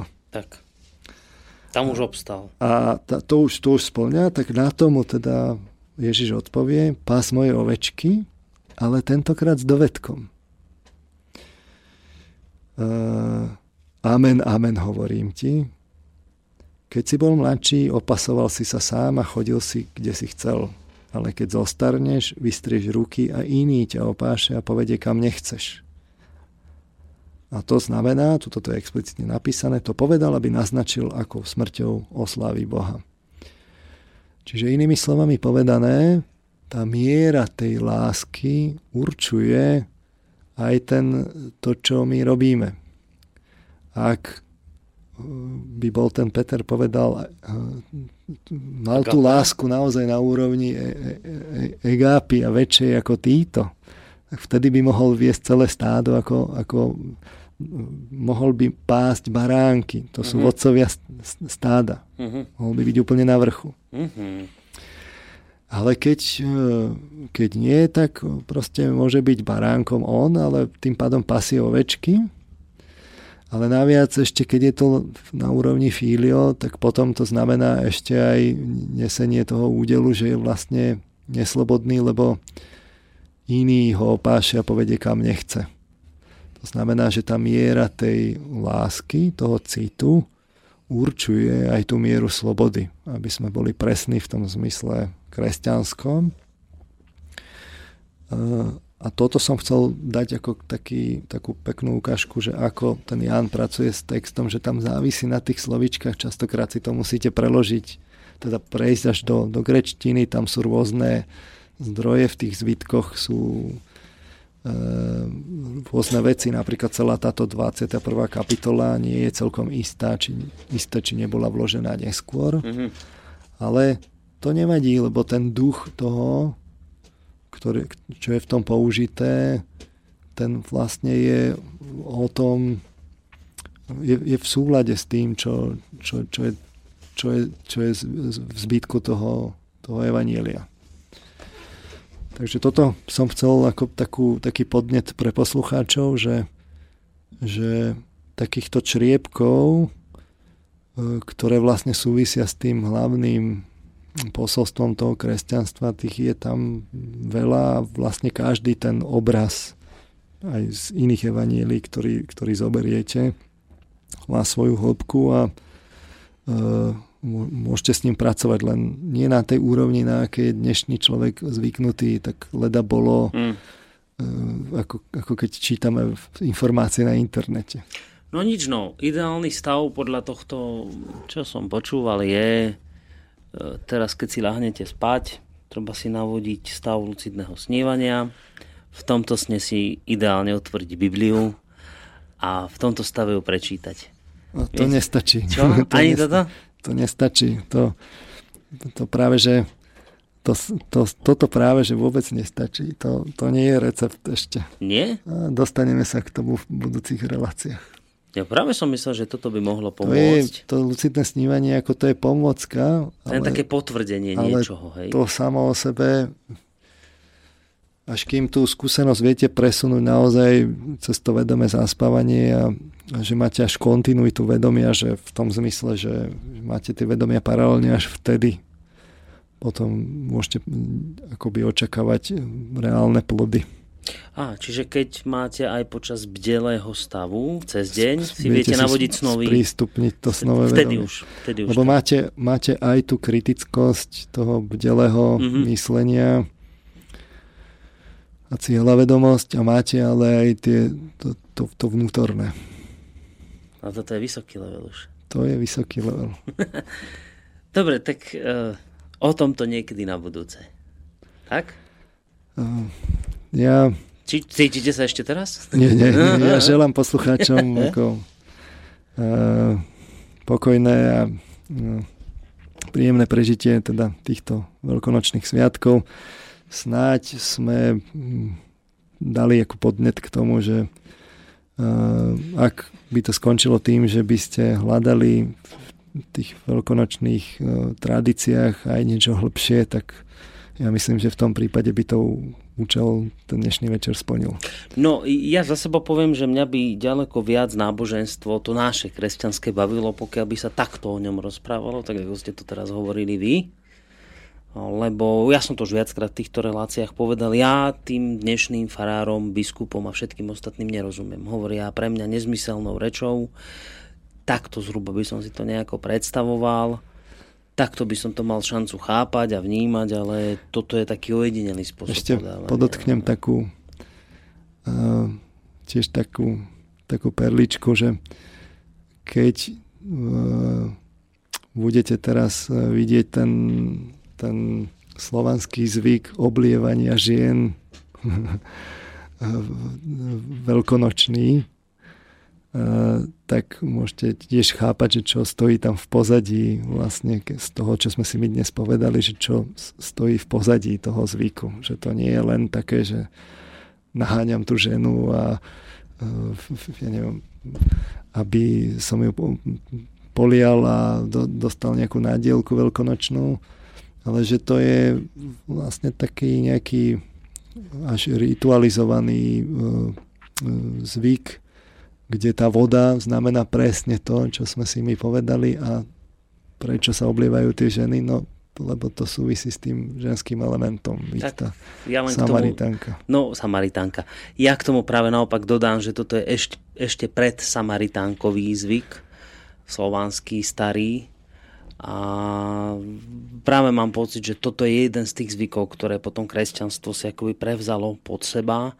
Netvrdím, že je to veľmi vzdialené tomu, čo... To je práve, že, že, to je práve, že veľmi pekne, veľmi pekne uh, prevzateľné. Že je to už vlastne veľkonočný pondelok, čiže je to ten deň, kedy už uh, v nedeľu večer sa uh, zjavuje zmrtvých stalý Kristus, kde na tretí deň je vlastne stalý z mŕtvych. A pondelok je ten, ten čas tej oslavy a oslavuje sa práve tým, že muži držia tie korbáče v ruke, čo je ten mužský element, a polieva, polievajú sa ženy, čo je ten ženský element. Hej. To, že uh, ako tomu dať takú kultúrnu podobu, adekvátnu dnešku, to už samozrejme môžeme sa o tom baviť. Ak to skončí len pri alkohole a bohapustom ako pití, tak to samozrejme nie je podstatou toho. Ale ten, to, že to, to, že to, veď to je práve na tom pekné, že tí, že tí, že tí Slovania to mali a že to práve zodpovedá tomu.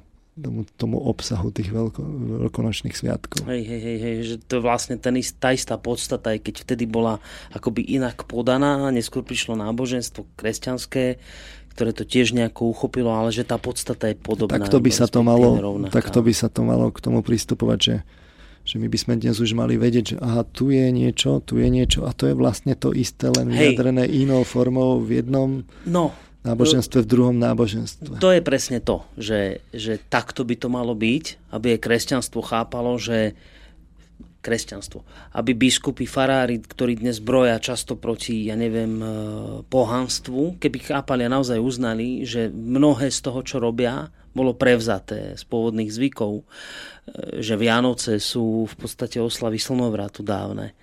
A to, čo ja vnímam veľmi negatívne, je to, že my sa tu vyhraňujeme, že my sa snažíme ako kresťania odvrhnúť všetko to pôvodné ako zlé, pohanské. A to je podobné niečo, keby ste išli ako takú hľadali paralelu v živote, tak to je niečo podobné, ako že sme mali v minulosti socializmus, tak všetko muselo byť zlé, sme to zavrhli a dodnes ešte žijeme z plodu socializmu, ale už musíme povedať, že to všetko bolo zlé. A, a tak podobne so všetkým je to aj s náboženstvom, že, že práve toto nám chýba, čo ste teraz v závere povedali, že, že také pochopenie hĺbšie, že tie veci sa vzájomne môžu doplňať, obohacovať, vzájomne inšpirovať.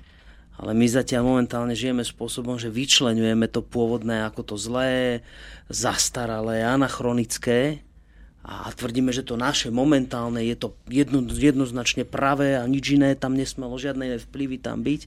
Toto nám podľa mňa chýba. No, ja s vami súhlasím. Dobre, tak ako pekne, v takej peknej zhode sme skončili túto reláciu. Takže ešte raz pozdravujeme poslucháčov. Tak, pozdravíme poslucháčov, príjemné sviatky, ešte veľkonočné vám prajeme. Tí z vás, ktorí ste kresťania a veriaci, tak zajtra budete mať, zajtra už necelú hodinku, najväčšie sviatky v roku, veľkonočná nedeľa.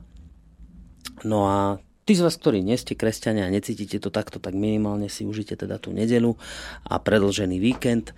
Prajeme vám ešte pekný zvyšok týchto sviatočných dní. Majte sa pekne do počutia. Lúčia sa s vami pán doktor Peter Marman, univerzitný psychológ a spolu s ním aj Boris Koroni. Do počutia.